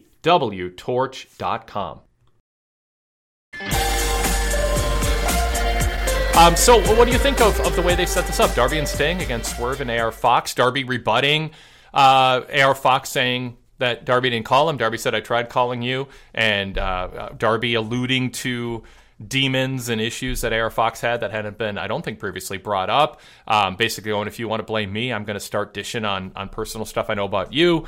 Uh, did Swerve keep his cool factor and his tough factor, the way he reacted to Sting? Any any critique or compliment of, of how that all played out tonight?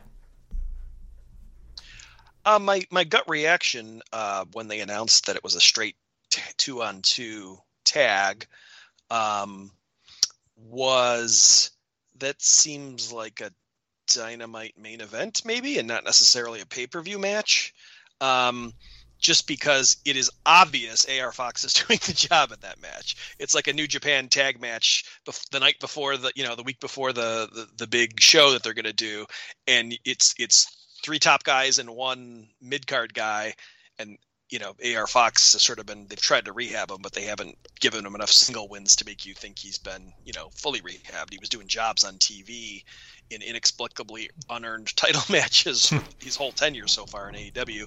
So it's I guess it's just designed to get Sting and Darby on the show in a big role because because Darby is penciled in for a TNT title match against Luchasaurus at All Out already, the, the one announced match we have for All Out, and so it's it's a way to get him on the show and for for Sting to play the hits in front of you know nearly eighty thousand people already with tickets. So, um, you know, it's it's just kind of there. I mean, I I figured it they might allow they might put Nick Wayne on the show in a six man, like they would do a six man, and maybe they'll do that as a setup before the um, tag match, and they can have you know Nick Wayne get a win over one of the anonymous uh, mogul embassy guys that is not AR Fox. So uh, yeah, I don't know. I, I guess I'm I'm fine with it. it. It's there. It's not a huge match though, in my view. Like you know, there were talk of people were fantasy booking a Sting retirement on this show, um, and that's not going to be the case, obviously. Yeah, yeah, and and that gets to uh, another topic, which is uh, well, I'll, I'll let our next emailer bring it up here. Uh, JB from Detroit um, brings up the it's among a number of uh, topics here. He goes, I feel like the Hardys Bucks is uh, uh, one of the generational matchups that de- deserves a bit more of a build in it than being suddenly thrown on a random episode of Dynamite. So this is JB from Detroit bringing up something that I thought too when the match was sort of passively announced, no big deal, no fanfare, and then tonight just kind of thrown out there. Um, I understand, you know, Jeff is a crash waiting to happen, and Matt is, you know, well beyond having classic tag team, you know, contributing uh, high end athleticism to a tag team match. But man, you can book a really compelling match between those two teams if you just take the time to do it and and and adjust the athletic expectations and, and do more storytelling instead of just you know try to do spots. Um, and I do feel that they under hyped and got less out of this. I know stuff has happened with Jeff, and you know we can all see with our eyes, you know, the, the wear and tear and Matt as he approaches age fifty here. But I was thinking, you know, mentioned Sting having a retirement match against MJF. I, I thought that might be a direction they would go. Uh, you know, for kind of a if you're trying to make because my my thinking at one point, Eric, was all Out is going to be the, the traditional pay per view. All In in London is going to be the novelty pay per view. It's give people in London in front of nobody imagined. Well, I shouldn't say nobody. Few imagined they'd be doing 80,000 plus. You know, and thinking was 30, 40, 45, set it up, it'll look nice with certain camera angles. They just blew past that. So good for them. But they totally could get away with having the shows be very different. With All In in London being more, hey, London, you get to see Sting in a retirement match against MJF. And you get to see the and the other match I had proposed um, what that, that that made some sense was the Hardys against the Young Bucks in a dream match of of two two different generations, kind of like Bex, Becky Lynch and Trish Stratus have kind of been framed in WWE. Instead, we got a throwaway match on Dynamite. Um, where where are you on that? Do, do you think they're getting less than they could have out of a Hardys Bucks match given their histories. Yeah, I mean they they basically Tony Khan used the used the Hardys as a not you know not an enhancement team, but as a mid-level tag team to put the Bucks over as a way to set them up for an FTR title match, right? I mean they were just totally and that's how they were used. And I think it I think the reason why is what you've already said, right? Matt is done as a performer, you know, as as a as a high level performer, right? He can still talk, he can still do veteran tricks to you know do, work a seven minute match on Rampage, but um, his days of you know being in five star tag team matches with the Young Bucks or FTR are done. And Jeff, I don't, you know, you ne- never put all of your eggs in the in the, in yeah. the Jeff Hardy basket for his his uh, the obvious reason. Um, what struck me is the I think Jeff Hardy came into AEW at the start of 2022, maybe end of 2021, um, and how they were used tonight is such a contrast to when Jeff Hardy came in, and like they actually moved Jeff Hardy actually moved ratings a little bit, if I'm recalling correctly. He was a, a slight ratings mover, and I personally was sort of fantasy booking in my head all of the different dream matches that Yeah. the Hardys could have against people, Yeah. and then Jeff did what he did, and you know, I mean, I'm sure Tony Khan is like, I, I have enough craziness in my locker room, Yeah. right? My locker Yeah. room is a hot mess on a normal day. I don't. I signed Jeff Hardy. I'm probably paying him a lot of money. I'm going to get out of him what I can, and then, um, you know, politely not renew this deal uh, going forward. I would assume. Um, so yeah, it's. Uh, it, I, I guess that's this is this is it's just where the Hardys are these days. I, I would still argue, um, and you make great points, and I think that's an argument against building the Bucks and the Hardys in a dream match in London because enough has happened. I still think they should be getting more out of it if they're going to throw it on TV. You know, like if if you aren't confident the match is going to happen, because who knows if Jeff's going to you know get in behind a wheel when he shouldn't and get arrested or who knows what, or Matt's going to suffer an injury carrying his luggage onto the plane. Whatever their worries are, like if it's a dynamite match, you still should build it up and frame it as a bigger deal. They, like it just, it's like I said about Big Bill earlier. They just define him down by just throwing him out there with Brian Cage, win a battle royal, go out there, do a shtick. It's like it's just not making a bigger star of the people you have or maximizing the stars that you have. And it's another example. So I mean, I'm with JB on that. Even if we pull back from that being a dream match for London, it still just felt thrown out there and beneath I think what fans would be willing to look at look at that match as if they hyped it up a little bit more. Wait, do you know what they could have done? They could have done an angle to set this up and then had promos. That that might have made this match feel it, that, that they at least done the bare minimum of lifting to set it up. They, Well, they did not do any of that. You have already just announced it on TV. Yes, Yeah. but you have you have already already taken your stand that the young bucks will be will, will be diminished if they if they speak. So um, we, we have to rule them out. So then you're you're leaning on Matt because Jeff's not gonna. I mean, Jeff will talk, but he's not gonna help sell the match. So it's a match with two teams. Tony might not want talking or has, has resigned himself to not being good promos. Yeah. Oh well. Yeah. Make accentu- accentuate the positives, hide the weaknesses. Yeah. Or, as Paul Heyman actually does, make people better at their weaknesses eh, by by working with them and and and finding something about their their their talking ability that is untapped and and coach them, give them confidence, give them something to say, produce them and amplify them. And that's not the game Tony's in. It's the game Paul Heyman is in. So um, I, I disagree that Heyman hides weaknesses. I think he he. Well, I shouldn't say I disagree. Well, I think in, there's a, in ECW, that was his right. That was his stated philosophy. Yes, but the best promos, Rob Van Dam. wrestlers and tried to- But but but I mean, yes, yeah, to a degree, yes. But t- he turned Taz into a great promo, and he he he got the best promos Rob Van Dam ever did out of him. Like he didn't go, well, Rob's not a good talker. He's kind of you know out there and loses a train of thought and acts stoned or is stoned. So we're not going to try. No, he got some. He got good stuff out of RVD. So you know, it, it's a mix of those things. Yeah, you got to hide the weaknesses in and accentuate strengths, but you also through some work, some sweat equity, um, and and just effort. Yeah, just you can get more out of these people. Anyway, uh, uh, so JB says I was expecting a bit more of advancement from the Jericho Appreciation Society mandatory meeting. I think it'd be rather disappointing if Jericho doesn't join the Callis family at this point because that's the most interesting option in my opinion. I, I just think poor Jericho, or not poor Jericho's standing in the ring, and all these guys walk out, guys and women walk out on him, and then he he backstage says, "Oh, I made up my mind, but I'm not going to reveal it till next week." Like, I mean, I get from a rating standpoint doing that, but if you made up your mind, shouldn't you tell all these like friends who laid out how much they sacrificed for you? Um, just get them off the hook and say, yeah, I, I, you know, I, I can tell when I'm not wanted and I'm feeling a little guilty, but whatever. Like, it's such.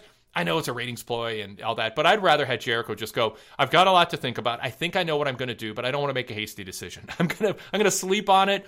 Next week, I will tell everyone where I stand. I'd rather had that than him just going. I've made up my mind, but I'm not going to tell you till next week because of ratings. Eric.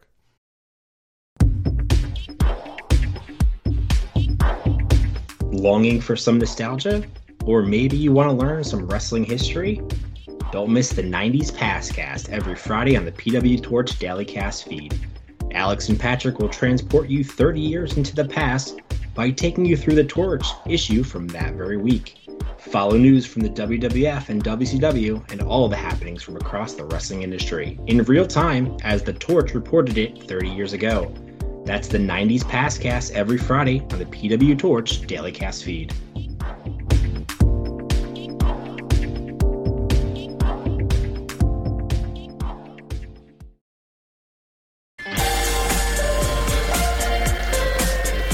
Yeah, it was this raw style talky opening and with no resolution, right? Um, th- that's a lot to ask of your fan base to have all of them talk.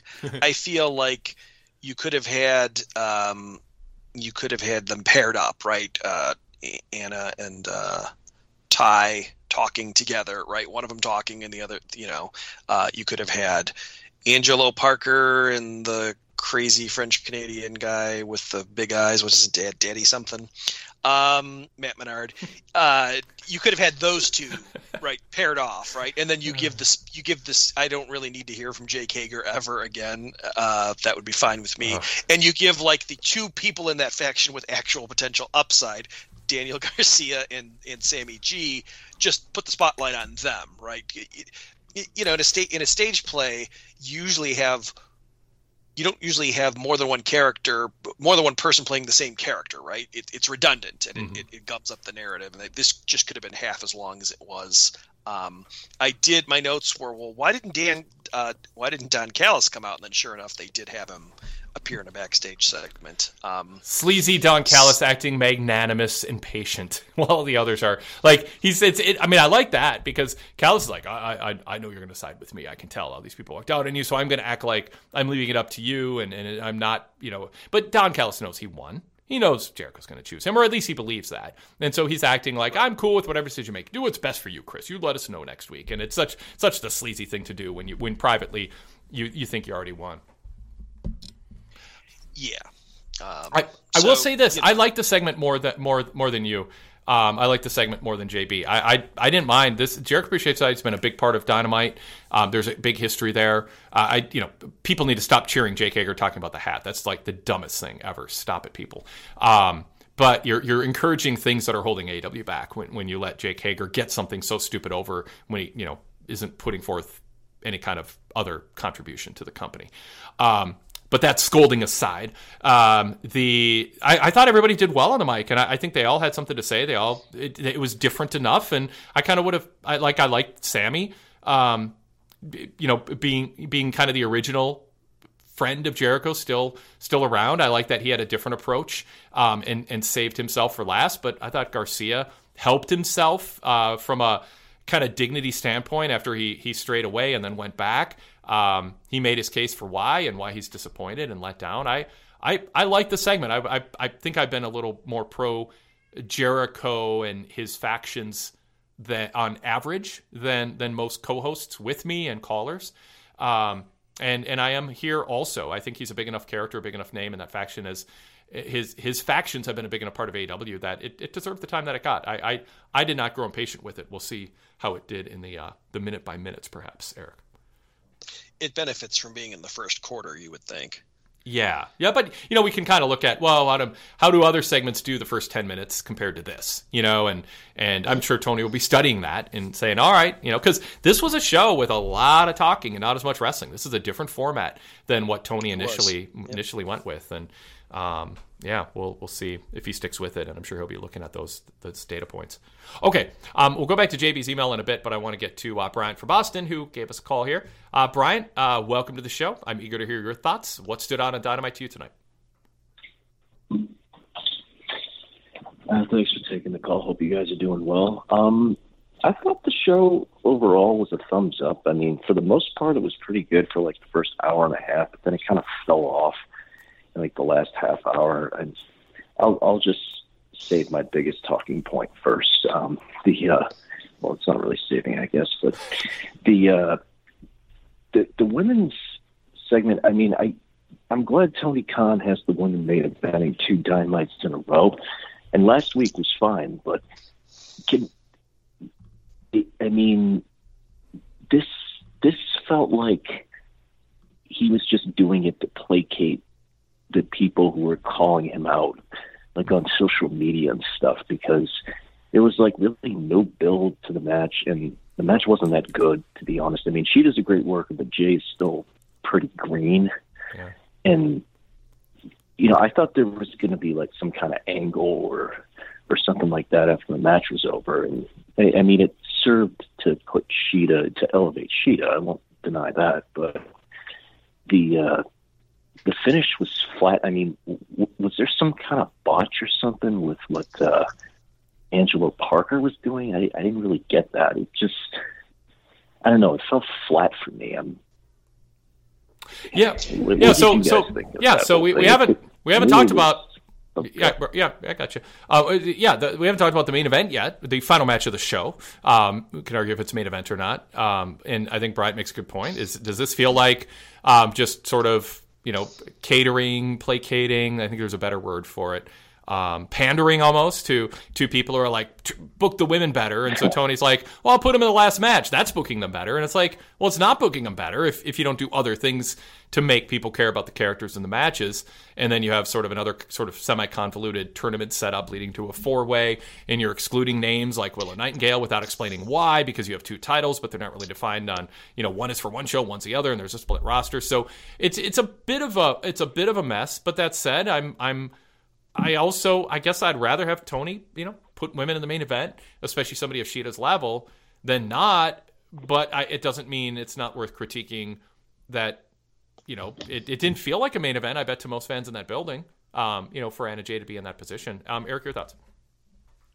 Well, yeah, I mean, I think it's really easy for Tony Khan to make the symbolic gesture of putting a women's match in the main event slot or in the in the in the final quarter, quarter eight, quarter seven and eight, because the last quarters six, seven, and eight on AEW almost every week follow the same ratings pattern of you know shedding 100,000 viewers, right? Give give or take.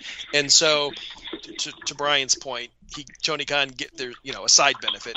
Tony Khan gets the the brownie points of catering to people who, are you know super women's wrestling fans uh, on the internet and, and vocal about that, a very vocal minority, and and he doesn't you know risk having a really super important thing that he thinks could draw ratings die in the um, in the in the last three quarters, right? Especially quarter eight, uh, EW just the, the ratings just it's it's consistent enough now that it's it's a factual pattern that's been established. So, uh, Bryant, if you thought Hikaru Shida and Anna Jay wasn't that good of a match, and uh, and I would agree with you. Wait till you see Rampage featuring Saraya versus Sky Blue. Uh, the the only saving grace of that one, I would be willing to bet, will be that they can edit the hell out of it um, to to cover up for the botches and, and mismoves and, and and Sky not knowing what to do between the moves and and Saraya being um, completely uh, rusty and uh, not very good after all of her time off. So Yeah. Um, this, yeah. I, I, again, I, I just, it almost seems like Tony putting the women in the main event, you know, a couple weeks in a row. It's just like, there, you happy? And it's like that's not what they mean by book them better. It doesn't mean just put the match on last. It means you know do more. And I I think they've I think he's made improvements in that way. Uh, but this this I don't think was a great example. I mean they've they've celebrated Shida and talked about her history during the pandemic. I mean I think they've done a decent job, um, uh, maybe a better more than decent job, um, trying to build her up and, and talk about her. So I mean there's been some effort there. I don't want to say there hasn't been, but it, it is it is something that can't be built overnight or in one week either in terms of establishing just better characters and and more consistency in the booking of it. One way that you can help us sustain our schedule of putting out podcasts throughout the week is by giving us a five star rating on Apple Podcasts. Just go to Apple Podcasts and look for our Wade Keller Pro Wrestling podcast and Wade Keller Pro Wrestling post show and give us a five star rating. We hope you think we've earned that score with our fast turnaround times and our quantity and quality of wrestling analysis throughout the week. So take a moment out for us and do us a favor and give us a five star rating at Apple Podcasts. That helps us on search returns and helps us grow. And if you want, you can add a few comments about what you like about the programs in the comments section. Thank you so much. So, so this tournament, um, the downside is three matches they announced, you know, Toni Storm gets the bye. It was obvious Shida wasn't going to lose the belt in her first week against Anna Jay of all people. It's obvious Britt Baker is going to beat the Bunny next week on Dynamite. and why is a bunny in a tournament? That's so just like what? Correct. Yes. I mean they they essentially Especially right after in- coming back from an injury. Uh, no, no, you Yeah. don't have to. No, th- th- Brian, I'm going to disagree. And Eric, disagree. there's no a, a super healthy bunny is no more qualified to be in a, a tournament with seven women than than than one coming back from injury. I agree. It is at the Wait. very bottom. It's so low. Wait, Yes. she beat Roman Reigns in the ratings that one time. Come on now, she's uh, the the real uh, the real ratings mover. No, uh-huh. yeah, no, it's one of these phony AEW tournaments where the they're essentially booking squash matches to set up something else, and right? save and, save other matches they don't want to give away. But the tournament yeah, just and, and and you know what? I mean, they needed a women's title match. They- They needed two women's title matches, one for All In, one for All Out. So this, you know, obviously it's going to be Shida, Baker, Storm, and and Saraya in this four way match. Shida may be a transitional champion, possibly. I, I assume they were going to have a singles match between Saraya hope and Shida. I assume that was what, what was going to happen, and they were going to give Saraya the win in her home country. But um, whatever they do, they need to come out of the all-in match with a clear path toward a you know some sort of one-on-one match, probably at uh, all out. And so the, having those four in the ring allows you know allows you to set up the next match. So I guess from a you know the the, the lameness of this tournament in quotes aside, it, it does it makes sense from a booking standpoint if, if that's the route you're going to go. Uh, Brian, back to you. Did, yep. Wade, have, have you heard anything about Serena Deeb? I mean, she hasn't been seen since October, and I'm just wondering if maybe it's for a couple of different reasons. One, maybe she's pregnant. Number two, maybe she's really badly injured. Or number three, maybe she's just doing things behind the scenes because they could really use her right now. So I think Wade, you may have Wade. Do you have actual reporting you can bring to bear on this that you know of, or My, my reporting is people don't. I haven't heard. Uh, people don't know where she went. so that's my reporting. so? So the, yeah, the weird part of it is that she's not even backstage, right? Even if she was injured, she could be helping in a producer role or whatever. Um, I, I think I I want to say it was Britt Baker was on somebody's podcast or radio show last week, and I think it was her. It was somebody in AEW who mentioned that the it's been tough on the women's division because they've had all these injuries, and then they proceeded to tick off a list of injuries. You know, uh, Jamie Hayter, you know, being the most prominent one, and Deeb was listed on there as one of the injured, uh, Madison Rayne and others. So that was the closest I've Maybe read She tore something in her knee. yeah, but it, even if she did, like, wouldn't you Yeah, think just- she could just be? They'd acknowledge that. Yeah, that, wouldn't Yeah. be that would not be a big mystery. So I mean, very I, weird. I I kind of feel like if no one's saying anything, it's probably personal um, or controversial, and it might. You know, it, reporters don't usually say this, but in this case, it might be none of our business. You know, I mean, it's it's up to her to authorize AEW to release information, or her through social media to release information, and she hasn't. So I, I'm not gonna. You know, I think we just kind of move on and and let her as a you know autonomous adult human being decide when she wants to be a public figure again. Yeah, I've been kind of wondering what's been going on with her, but I, think part of the thing is that Tony Khan's just like kind of slinging shit at the wall with the women's division, seeing what sticks. And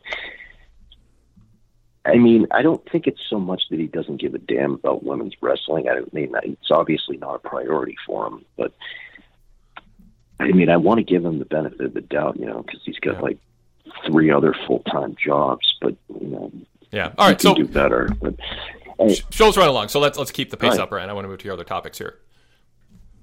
all right, um, the the tag team match between the BCC and the Lucha Brothers, that it was okay, but you know, you shouldn't have guys kicking out of spike pile drivers twice in a row.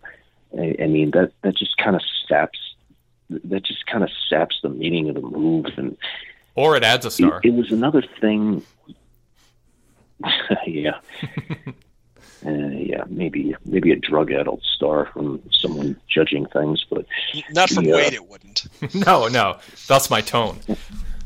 Yeah, well, yeah, Wade, Wade wouldn't Wade wouldn't add a star for that, and I wouldn't either. But you know, it, that's like another match. I'm thinking to myself, what's the end point of all this? I mean, it's obviously to get the BCC back in a somewhat dominant position after losing blood and guts. But, you know, it, again, like, what's the point? I mean, is there like some unknown star tag team or something waiting in the wings to take them on or something? Because feuding with the Lucha Brothers and the uh, the best friends is to steal a phrase from MJF mid. So I'm just wondering, like, what's the whole point of that? Yeah, Eric, talk about the match. Talk about uh, BCC and, and Moxley kind of framing them the way that he did uh, uh, tonight too in his promo. I mean, I thought it was the best match on the show, but there are only four matches to choose from. Yeah. Um, so my guess would be coming out of this, I- they certainly seem to be building toward an Orange Cassidy Moxley match for that international title, probably at All In, would be my guess. The, the Best Friends weren't on the show this week, but they were selling the the k- parking lot brawl from Friday's Rampage that helped, uh, you know, stabilize ratings on Rampage a little bit. So it made sense that they didn't come out to make the save because, given the story beats as it's played out um, the last few weeks, you would think they would have come out to make the save, but they didn't. And you also have set up, if you want, just the way Claudio was was putting that mask on his head, Penta's mask on his head. They have set up Penta Claudio for the ROH title at All In or All Out if they want, or All In tele or, All In. I doubt they're going to put it on the streaming show because nobody watches that. Um, relatively few. I I did chuckle at the fact that they you know it, Alex Abrahantes provided the distraction finish finish and the match ended with a roll up in the tights uh, you know no, it, it- also the mask spot. So it was protecting Penta from doing a clean job because as Todd Martin so eloquently stated on I think it was last week's or the week before's fix you know nobody can do a clean job in AEW everybody's got to be protected. Um, and uh, so so that was amusing. But you know I feel like they have they have a couple matches coming out of this Brian, what else? Um, I'll I'll- stick to the tried and true three point rules because I know you guys are running short on time. So, um, the uh, I thought I'll just cover two things at once. The uh, I thought the uh, the tag team setup for the title match between uh, FTR and the Bucks was fairly was fairly good. I mean, the Bucks got a decent win over the Hardys, who well, let's be honest, they their best days are behind them. Maybe they should consider taking like an agent role or something. You know, at least Jeff should. But uh, you know, I thought it was kind of nice that uh, right before the Bucks talked, FTR came out and interrupted them. So it, it, that was kind of a nice setup. And Jack Perry continues to impress me. I mean, he he plays the mannerisms just right. I mean, obviously the uh, entrance theme is kind of let out that could use some improvement. But you know, getting a big win over RVD, which I mean, arguably is the biggest win of his career, at least over a, a name like that. But you know, I I just think it would be better if he had Anna and Jay decide at some point. I don't know if you're planning on doing that, but that would kind of like you know you get like the SoCal kind of spoiled, arrogant guy with uh, his uh, with his fiery uh, significant other. It, it just you know it just where Anna Jay is at right now, she's just kind of dragging, and I think this could inject some fresh blood into uh, into uh, Perry's storylines. I'm just wondering what you guys' thoughts were on that, and uh, I'll uh, hang up and uh, thanks for taking the call. Cool. Th- thanks, Brian. Yeah. Uh, Eric, go ahead first on that. So I think I'm, you know, I'm slightly encouraged, encouraged enough anyway, by the early returns on Jack Perry as a heel. Um, I did chuckle that RVD got the visual pinfall and hit his finisher on on, but the ref was taken out, right? So he got even RVD, this 52 year old guy who probably is in for a one-off gets protected on uh, on AEW television in a loss, which which is just you know, I, I am trying very no hard. He can't. I'm trying very hard, Eric, to make it clear that when someone doesn't kick out and the fans count, the reason they're not kicking out is because there isn't a referee. Not that they couldn't have kicked out if a referee was counting, and that was shown to be true by the time a referee ran out and started counting. Uh, Jack Perry kicked out. So I, I want to destroy this idea that a visual pin counts as a pin if you don't kick out, even if there's no referee in the ring. You have a good point. I'm not completely discounting it, but we have to get past the idea that, well, that counts as a pin. If the ref was there, it would have been a three count. No, you just lay on your back. And if the ref's not counting, lay on your back. You're not getting beat up. Um, there's no incentive to kick out. And when he needed to, he did kick out. Yeah, I mean the wrestler doesn't always know that there's no ref, right? Um, Well, they know when they don't hear one, two. yeah, I mean, Nick Bockwinkel. Um, remember, Nick Bockwinkel said when he falls asleep on airplanes and someone comes up to him and hits hits his uh, hits his uh, uh, tray twice, he'll wake up and kick out. It's instinctive, but he's going to sleep through if there's no ref counting or no no hand slapping going on. So Sure, but the practical effect for people who've been watching wrestling either through for three weeks or three decades is it's a way to protect the guy who's losing. well, right, So- but it but it is a but I am The well-worn cliche has has established. I am trying to get people to break from that Brains. false that false assumption that he wouldn't have kicked out if he heard the mat slap twice because I think it's kind of dumb to think he wouldn't um, or assume he wouldn't. It maybe maybe not. We don't know. But the fact that his shoulders were down for ten seconds doesn't mean he wouldn't have kicked out if a ref was counting. That's my point. I just I'm trying to change that being I a thing. I want them to take that out of the. I want them to take that out of the playbook. Basically, I think it's dumb. Like, oh, I'm covering him. There's no ref here. I would have won. Well, maybe, but maybe not.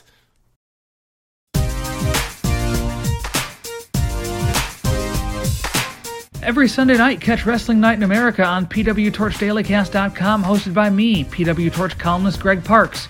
Each week, I'll welcome a co host from the Torch family to discuss the big shows in pro wrestling, taking your calls and emails. You can listen live most weeks beginning at 8 p.m. Eastern. On Sunday nights with a WWE or Impact pay per view, we go on the air at the conclusion of that pay per view. You can listen live, but of course, the full show is available for download on demand anytime shortly after it airs. Visit pwtorchdailycast.com and click the live stream link to find the next scheduled live show link. Search PW Torch in Apple Podcasts or your podcast app to subscribe. Wrestling Night in America every Sunday, pwtorchdailycast.com.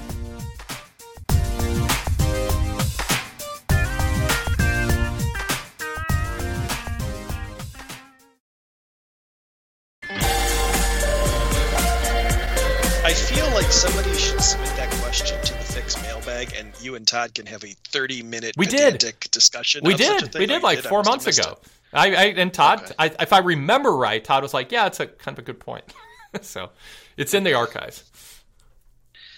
I, I must have blocked that out of my, my brain. yes, shame on you. Um, yeah, go ahead. Anything more on that? I, I, I thought it was, I thought it was a No. fun RVD nostalgia match. I mean, it was it was fine, and Yeah. you know, I mean, Jack Perry gets a little rub for being in there with RVD, and yeah, I mean, Jack Perry is not being promoted as a world title challenger right now. He's being promoted as a as a young, arrogant punk heel who fans are going to enjoy seeing get beat up. And I thought it was a, a fan pleasing match, and RVD looked enough like RVD and is credible enough that having uh, you know Perry celibate for him, I, I think was fine. I mean, you know, this isn't Billy Gunn, you know, not never taking the fall and always getting the pin for two years. I mean, um, when you bring a nostalgia act in, you want to give the fans a pleasing match, and I thought Perry stood stood his ground well enough. Yeah, I think um, I, I'm curious to see where they're headed with Jack Perry for All In and or All Out. Uh, it would seem a Hook rematch is in the offing, but the last time we saw Hook, he was being moody and disappearing behind a L train in you know, subway train in um, New York. So Yeah. I don't know if they I don't know if they could build that up in two weeks, but maybe. Hook. Give us some momentum with some of these people. Like they, they it's like Miro. You know, there, there's all kinds of examples. Like they're on TV and you get behind them and then they just disappear and there's no mention of them. You can't get everybody on TV every week, but you kind of want to commit to certain people and and go with them. And the start and stops with Hook, I think, hurts. Um, okay, I was hoping to hear from Tyler Sage. He attended the show, but it's late and he's driving right now, so we might not be able to call us in time. So um, we'll uh, wrap up uh, with a couple more points here from uh, JB Eric that we haven't gotten to. One involves uh, Hook's father, Taz. Uh, JB Detroit says the way that Taz is so enraged about Jack Perry holding the FTR title makes me think that either he's getting involved in the feud in some capacity, he's strongly setting up Hook's return, or both of the above. I tend to believe it's both of the above. Um, should Taz get involved in anything, or, or should he respect the boundaries of being an announcer now and, and let his son do his work? And would it help or hurt Hook to have to, to be formally on camera linked in an angle standing side by side with Taz? I don't think it's the worst idea to put him in the corner for a match, right? And to even to shoot videos of Taz training his son, right? I, I think that that there's some juice in that. If you make it a permanent thing, you risk stunting um, so stunting Hook's growth, right, on camera, and he's just going to defer to his father because that would be his natural tendency, probably. And Taz is such a domineering presence um, in any role he plays that he would you know he'd overshadow so so yeah as a one-off as a as a rocky you know style comeback uh, i know cm punk's probably not familiar with that uh, uh, rocky trope but uh, most people are um, of a certain age anyway y- yeah it would uh, that that would be fine what what do you think uh i i think taz should stay away from hook and other than the commentary from a distance. Does that answer it? For that, for that very reason, the overshadowing thing. Oh, oh, as uh, as far well, I just think Hook should be his own guy, and I think Taz is an announcer, and I don't I don't think the overshadowing is, is like a, a big concern for me. I, I, don't think that would. I think I think Hook is different enough from his dad. Um, yeah, I just my yeah, I think he's different enough from his dad. He wouldn't be overshadowed, but I also think he's different enough from his dad. It wouldn't help to be in there with his dad. I just, I, I think Hook beat his own guy, doing his own thing.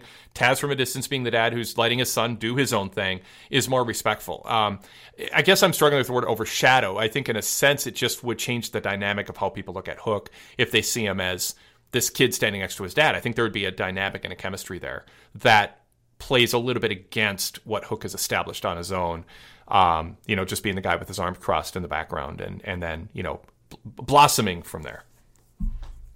Okay. Yeah.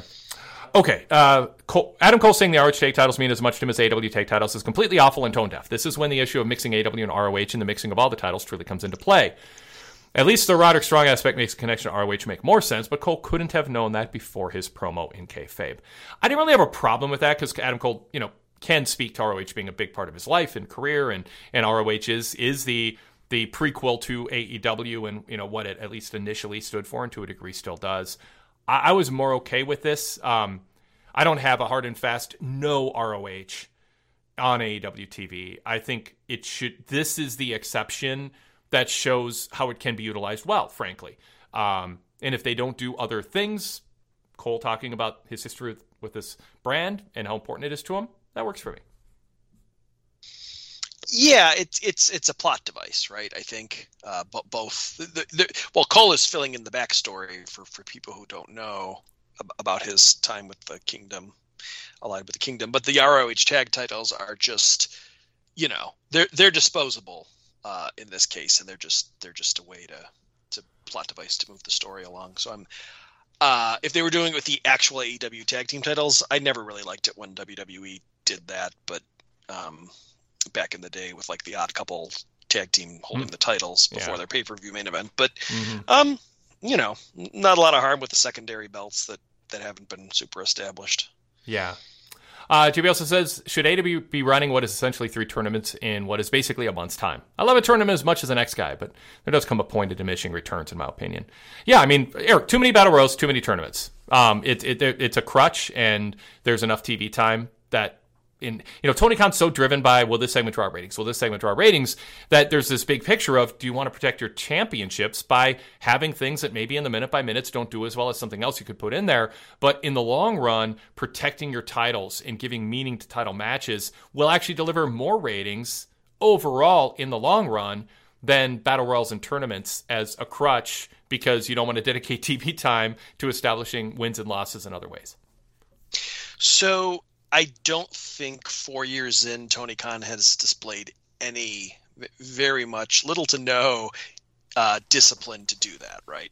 Um, whether that's because he's juggling too many things with the Jaguars and the Fulham Premier League soccer team and over in the UK, and AEW Dynamite and his analytics business and, and whatever else he's got going on. Whatever the case may be, um, there's just, you know, the ranking system was a joke and then it was never to be heard from again. So this is just how he books. And, you know, I mean, there aren't a lot of places where they do let people go. You know, it's not 80s WWE when when the heel comes in and they have a bunch of um, lower card and then mid card matches before they get their run with Hogan, and it's logically built, and you can see, oh, they're setting up Terry Funk to challenge Hulk Hogan, right? And he's going to lose to the Junkyard Dog as the gate, you know, gatekeeper face, uh, semi main face to, to, to get to the to the Hogan match, and they did that with heel after heel. Um, they just don't, you know, just not doing that now. Right. I'd like to think if Tony Khan finally gets his big billion dollar TV deal that he will relax a little bit and exhale and realize he can let things breathe yeah. and maybe book book in that way. But I'm not going to hold my breath over that. Um, I think it's yeah. That said, they've sort of in very small ways been doing i only have one example i can point to but i think there have been a couple they have been giving people wins on rampage uh, like last last friday Anna Jay got a win over Sky Blue to establish her ahead of the Shida match, right? Mhm. I mean, Yeah. it's not ideal, but at least it was something, you know? I mean, they're doing there's another example or two that, that don't immediately pop to mind because there's so much wrestling every week Yeah. that it's it's hard to remember this stuff. You forget it two seconds after it's done. They've at least had a fig leaf of that recently, but but by and large the record is not strong on that point. No, and, and if they do do the matches, I mean, they don't have AEW Dark to point to anymore, but you know, as as a place where they can kind of have an undercurrent of someone on a win streak, and then that comes up on the record book. But I, I would like to see enough done where they can put a little video package together that says, "All right, you know, you guys have seen it. There's uh, this, you know, wrestler X has been on a hot streak, and here's here's three wins over the last five weeks over contenders, and the and I'd love for them to refer to some, you know." Championship committee and not just Tony Khan. Like create create a sense that there's this board of people evaluating wins and losses, and it's not just the record; it's quality of wins and and um, and you know, kind of like UFC. If you already had a chance, it takes a little longer than if you haven't had a chance. That kind of thing. Just create a more sports like vibe, like the initial press release touted, and and and be able to have that story to tell. And they just don't have the story to tell, and everything is just kind of kind of rushed. But you know, it, it comes down, like you said, there's track record of Tony, and then there's he's spread thin um, with you know multiple jobs and duties and all that. But yeah, I I, I think I'm I'm not gonna bet on it, but I, I don't rule out that maybe if he gets a new TV deal, he'll exhale a little bit and and just kind of do what he thinks is right instead of what he has to do in the short term um, because he's worried about slippage. We invite you to email the show with feedback or questions or comments. That email address is wadekellerpodcast at pwtorch.com. That's Wade Keller Podcast at pwtorch.com. Also, welcome your feedback on Twitter. You can follow us on Twitter at pwtorch and follow me at the Wade Keller. That's at pwtorch and at the Wade Keller. Uh, he, uh, JB says, I do think Dynamite's doing a good job promoting big stories and matches on Collision on a weekly basis. Wh- what do you think about the the chemistry, the, the I don't know if chemistry's word, the, uh, um, I guess I'm losing my vocabulary here. The, the dynamic that's been established, a synergy uh, between the two shows. That's what I'm looking for. Is there a synergy now that they've kind of tapped into by showing highlights of, of one show on the other? And, and, and, you know, there was a commercial in the first commercial break, they had a, uh, um, a commercial for Collision, and it was noteworthy because they they showed a lot of the wrestlers who have so far been pretty much exclusive to Collision, but um, this was actually in, during the first commercial break in the opening match, and so but they they also showed the names of wrestlers on the screen. They showed um, Rusev, and they put his name on the screen. Same with Thunder Rosa, Andrade, CM Punk, Bullet Club, Samoa Joe, and FTR. They also put in MJF because he's a world champ of both shows. They did show Scorpio Sky, Powerhouse Hobbs, Willow Nightingale, and Ricky Starks. They did not put their names on the screen though, which I don't, you know, could be happenstance or an accident. But like, if they're really behind Ricky Starks and they believe he's a draw and a, and a star of Collision, you'd think they'd put his name on screen and not just flash an image of him. So it's just something to keep an eye on that I made made note of. But they are in that video through names on screen or just the flashes of the images, letting Dynamite viewers know if you miss these people or you wonder where they went or you're fans of them, they're doing stuff on Saturday nights. You need to be watching, uh, and I think that's a a good strategy. I'd like something a little more defined and concrete, but I, I understand, you know, Tony maybe easing into it, not not wanting to go that far. Uh, my pref- my vote would be to go that far and, and really establish more of more of a, a definition between them. But I think he feels that'd be too limiting, you know, in terms of having so many of the like the mid card people be just on one show, and that would limit the matchups on the other. Um, your your thoughts on the synergy? Um, I think it's smart business to promote, um, you know, to show to show what happened in case you're only watching one of the two shows. It, it's just it's smart business because even I mean, Collision and Dynamite have been fairly close to split brands, right? There is not a ton of overlap. Yeah. There's a little there was a little bit of MJF and Cole, right, coming over to challenge FTR and but but but by and large, it's it's it's far closer to two separate crews than I figured it would be. Uh, would be right. I thought they would ha- have even less discipline than this. I don't think you're to ever going to get Tony Khan to be that disciplined to do that. It's just too big of a pain in the ass, and it, it for him, and it's not that much. Um, not that much of a gain probably from from his mind but I, it, the, the collision roster has has always struck me as small in the first you know opening what seven eight episodes? Mhm. and i i feel like at some point they're going to run out of storylines right? Mixing and matching and you're going to need to bring in fresh blood because there's so many more wrestlers on dynamite and rampage than there are collision. And so um, that's good because I mean you almost the way it's played out so far, and we only have two months of, of data points, but um, six seven weeks maybe, but it's it's almost like the axe can go between the shows and you know get a refresh, get a little bit of refresh potentially if they keep if they keep this sort of how they're doing it. Um, tonight's tonight's dynamite, I was thinking of you. I counted. I stopped counting at six recap packages. I think two of them were, were collision collision recaps, and the rest were like recaps setting up the matches or angles that were um, taking place on tonight's uh, Dynamite. And it, they were short enough for the most part that they didn't overstay their welcome. Yeah. I, I know I historically have make fun of you for you know poke fun at you or try to have fun at your expense at, at you being Mr. Recap guy, but I I've never disagreed that it's okay to have recaps. I just didn't want five minute WWE pay per view style recaps. I, I just wanted them to get in and out for me personally because I don't need the refresher, but but I know that it would benefit some audience members who are only following one show or who, who duck out um, to watch sports or whatever on certain Wednesdays and Saturdays. So um, I like that they're two different shows. It's weird for me to say because I just dislike CM Punk and I'm so done with him.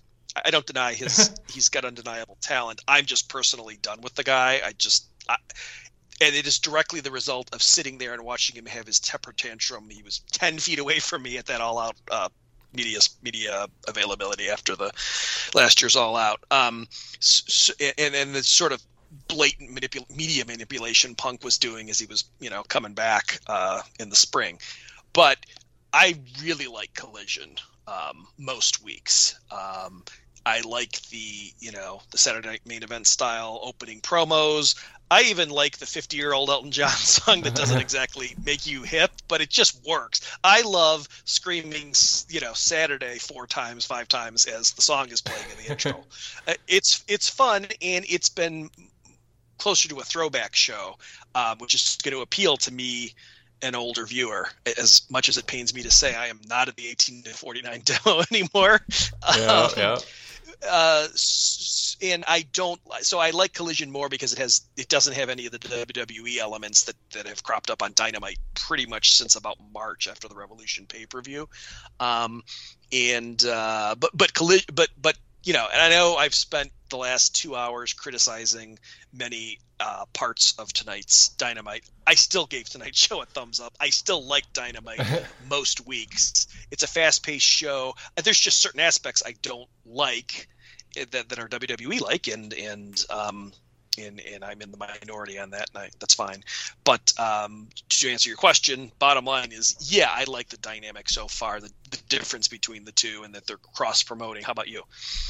Yeah, I think they're doing a good job. I do. Um, and I, I, I think it's in the in the realm of of a good job. I mean, I I don't know that I have a real strong uh, feeling that they should be doing anything differently, but I think there's different ways they could be doing it that would also work. But having a little video package recapping what happened and, and a commercial break showing who the stars are, um, and a little bit of crossover because of Wembley and FTR and the Bucks, it, it, it yeah, I mean, I, I think it's good.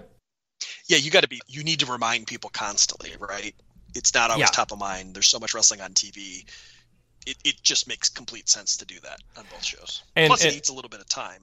And, and Elton John is great. He is timelessly great. And I think we, we did a poll online because uh, Todd Martin had questioned whether it was too dated. It's an understandable thing, and I put it online and I asked what demographic you're in, and younger people were more into Elton John than older people in our poll, and it was overwhelmingly positive that they were using Elton John, a 50 year old song from Elton John, in our in our Twitter poll, and it was by a wide margin younger people who were under 30, I think is where I split it, or under 35. They were way more into it than even people over 35, who I think just get a little insecure about, oh, uh, that was my music, or I felt that was too old for me when I was in my 20s. So imagine how 20 year olds feel now, but I think it went full circle, and it was a great choice by Tony Khan, and I told him that, and and he he liked that I liked his. His, his music, he let me know right away on DM um, that that I, I that I was, he was happy that I was happy that he picked that, but he doesn't know what a big fan of Elton John I am either. And but I think the Saturday, Saturday, Saturday thing is really smart. Um, it's like WWE with a 9.99 when they first launched WWE Network. Like you say, Eric, repetition is important in advertising, and pushing that Saturday thing I, I, think is really smart, and I, think it's going to ultimately help ratings. Um, one funny note from uh, JB here he goes, uh, "The camera better be on high alert for Britt Baker against Bunny next week." He goes, "That's certainly a choice." Um, so uh, a little little dig at uh, at Bunny and Britt, but not not uh, uncalled for. And a couple more emails on Swerve Strickland and the Embassy and Hangman Page. We're going to get to that in a VIP exclusive after show, a little extra for our VIP members. So if you're listening to this on the ad free VIP version of our uh, podcast feed, then stay tuned. We're going to get right to those emails. If not, you can go VIP and hear the rest of the show. pwtorch.com slash go VIP.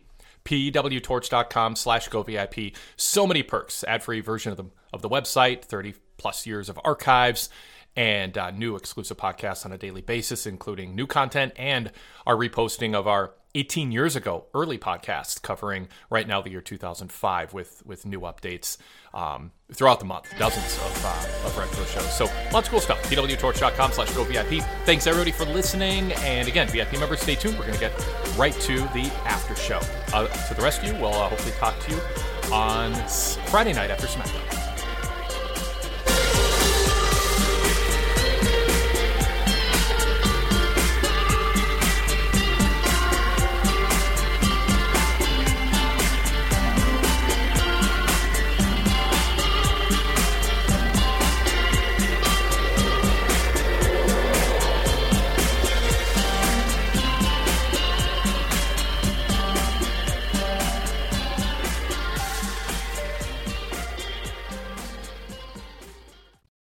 Invite you to email the show with feedback or questions or comments. That email address is wadekellerpodcast at pwtorch.com. That's Wade Keller Podcast at pwtorch.com. Also, welcome your feedback on Twitter. You can follow us on Twitter at pwtorch and follow me at the Wade Keller. That's at pwtorch and at the Wade Keller.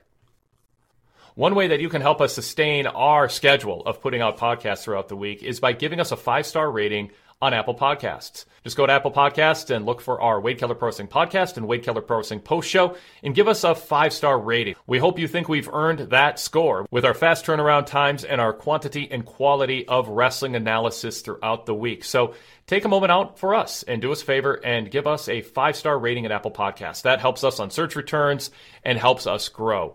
And if you want, you can add a few comments about what you like about the programs in the comments section. Thank you so much. Are you a nostalgic wrestling fan? Do you want to hear about shows you haven't seen in 10, 20, maybe even 30 years? Well, I have the show for you. I'm PWTorch.com contributor Frank Peteani, and since December of 2020, I've hosted Pro Wrestling Then and Now. Together with a rotating chair of co-hosts, we go back and review old shows from top to bottom, talk about where the wrestlers were at the time, and compare what's taking place now to what took place then. You can hear this along with other shows as part of your PW Torch Torch VIP membership with exclusive podcasts just for members, compatible with the Apple Podcasts app. Visit pwtorch.com slash go VIP for details and sign up form.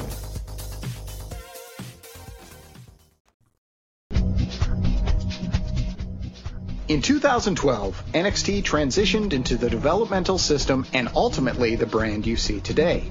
On the Torch VIP podcast, NXT 8 Years Back, we'll be taking a weekly look at this page in NXT's early history. Join Kelly Wells and me, Tom Stout, from PWT Talks NXT every Saturday as we go eight years back to the day to track NXT's rising talents and why they did or didn't work out, exclusively for PW Torch VIP members. Searching for more great pro wrestling talk? Then join me, Jason Powell, host of the free weekly Pro Wrestling Boom podcast. Each week, you'll hear the latest news and analysis from me and my team at ProWrestling.net, along with other pro wrestling media members. Plus, the Pro Wrestling Boom podcast features long form interviews with notable names in the pro wrestling industry. Subscribe in iTunes, Stitcher, Downcast, and all your favorite secondary apps, or visit us directly at pwboom.com. Once again, that's pwboom.com. Need an extra dose of positivity in your wrestling podcasts? Well, come join me, Alan Forel, over in the Pro Wrest Paradise at PW Torch VIP as we bask on the bright side of wrestling and focus on some of the great matches and shows from around the world, be it the US, Japan, Europe, or Mexico. There's always a place for wrestling's past in the Paradise too, and we've done fun historical shows such as the We Love Liger series, celebrating the glorious career of Jushin Thunder Liger and our I Was There When shows, where a guest will join me to talk about a classic bout that they were in attendance for. We love variety, and you can expect lots of it at the Pro Wrest Paradise. Detailed PW Torch VIP subscription information and a list of all the VIP benefits is available at pwtorchvipinfo.com. And yes, all VIP podcasts are compatible with popular podcast apps on iPhone and Android devices or you can stream them directly from our ad free VIP mobile site. See you in the paradise. Now that we're in the thick of summer, you might be looking for wholesome, convenient meals to support sunny, active days. Or you might just be looking for a quick meal to heat up for all the big summer pro wrestling shows that you're going to settle in for and watch at home. Well, Factor is America's number one ready to eat meal kit, and they can help you fuel up fast with flavorful and nutritious ready to eat meals delivered straight to your door. You'll save time, eat well, and stay on track for reaching your goals.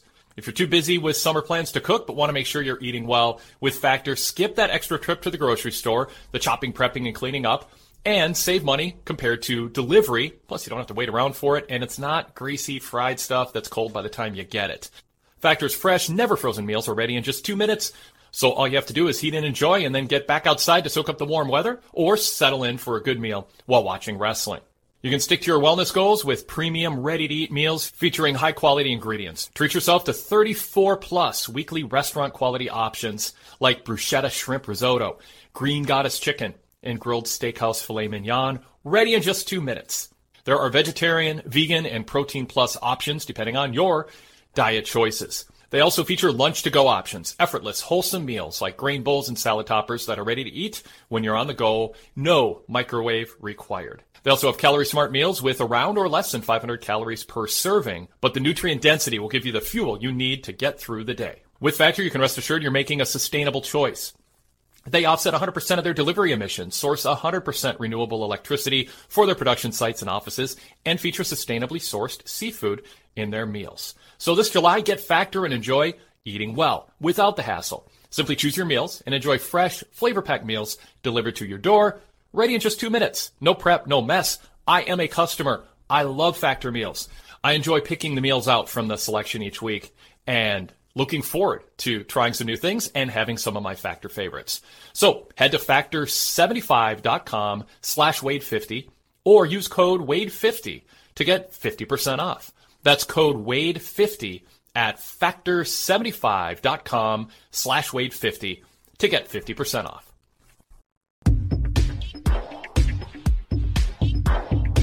Longing for some nostalgia? Or maybe you want to learn some wrestling history? Don't miss the 90s Pastcast every Friday on the PW Torch Daily Cast feed.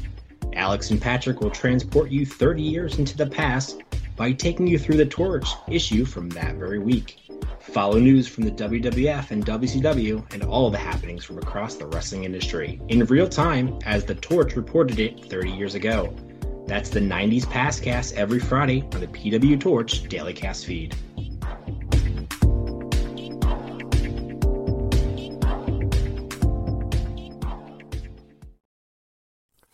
Thanks for downloading today's show. Take it to the next level with a VIP membership. Get shows like this, the Wade Keller Pro Wrestling Podcast, Wade Keller Pro Wrestling Post Show, and the PW Torch Daily Casts on our PW Torch VIP podcast feed with ads and plugs removed from the shows for a streamlined listening experience. And also hear the VIP exclusive shows that I host with Rich Fann and Todd Martin. Everything with Rich Fann and The Fix with Todd Martin's signature VIP series that you're missing out without a VIP membership. So go VIP here in 2022 and enjoy all the benefits all the bonus content, and the ad-free listening experience. pwtorch.com slash govip. It's a new year, so why not treat yourself to a PW Torch VIP membership and get these shows with the ads and plugs removed and a ton of VIP exclusive audio shows such as the new Focus on AEW and Focus on WWE series that I record throughout the week dedicated to a focused look at WWE news and a focused look at AEW news along with commentary, analysis, and Q&A with VIP member listeners. Plus our post pay-per-view VIP exclusive roundtables and so much more. Plus over 35 years of archives of podcasts, radio shows, newsletters, articles. Check it out, pwtorch.com slash govip. Tells you all about membership. So why not make 2022 the year that you enjoy all the benefits that come with a PW Torch VIP membership?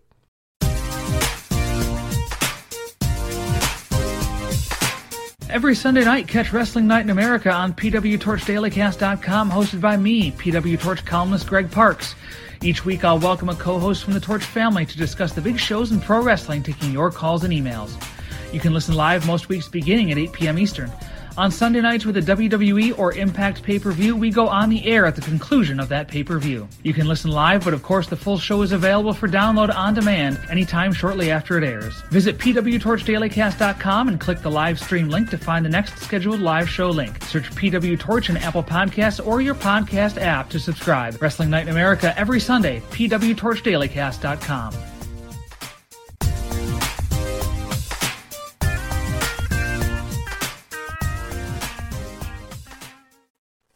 Give yourself a reason to look forward to going to the mailbox each week with a PW Torch newsletter paper copy subscription.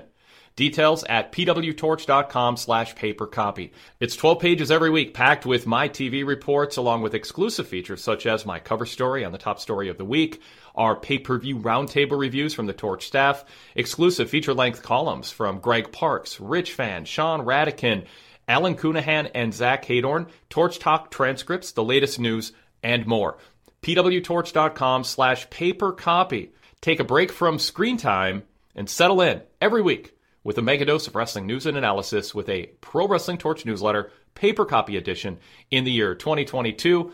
You can get a full year of home delivery for just $99. Or try us for an eight-week trial subscription.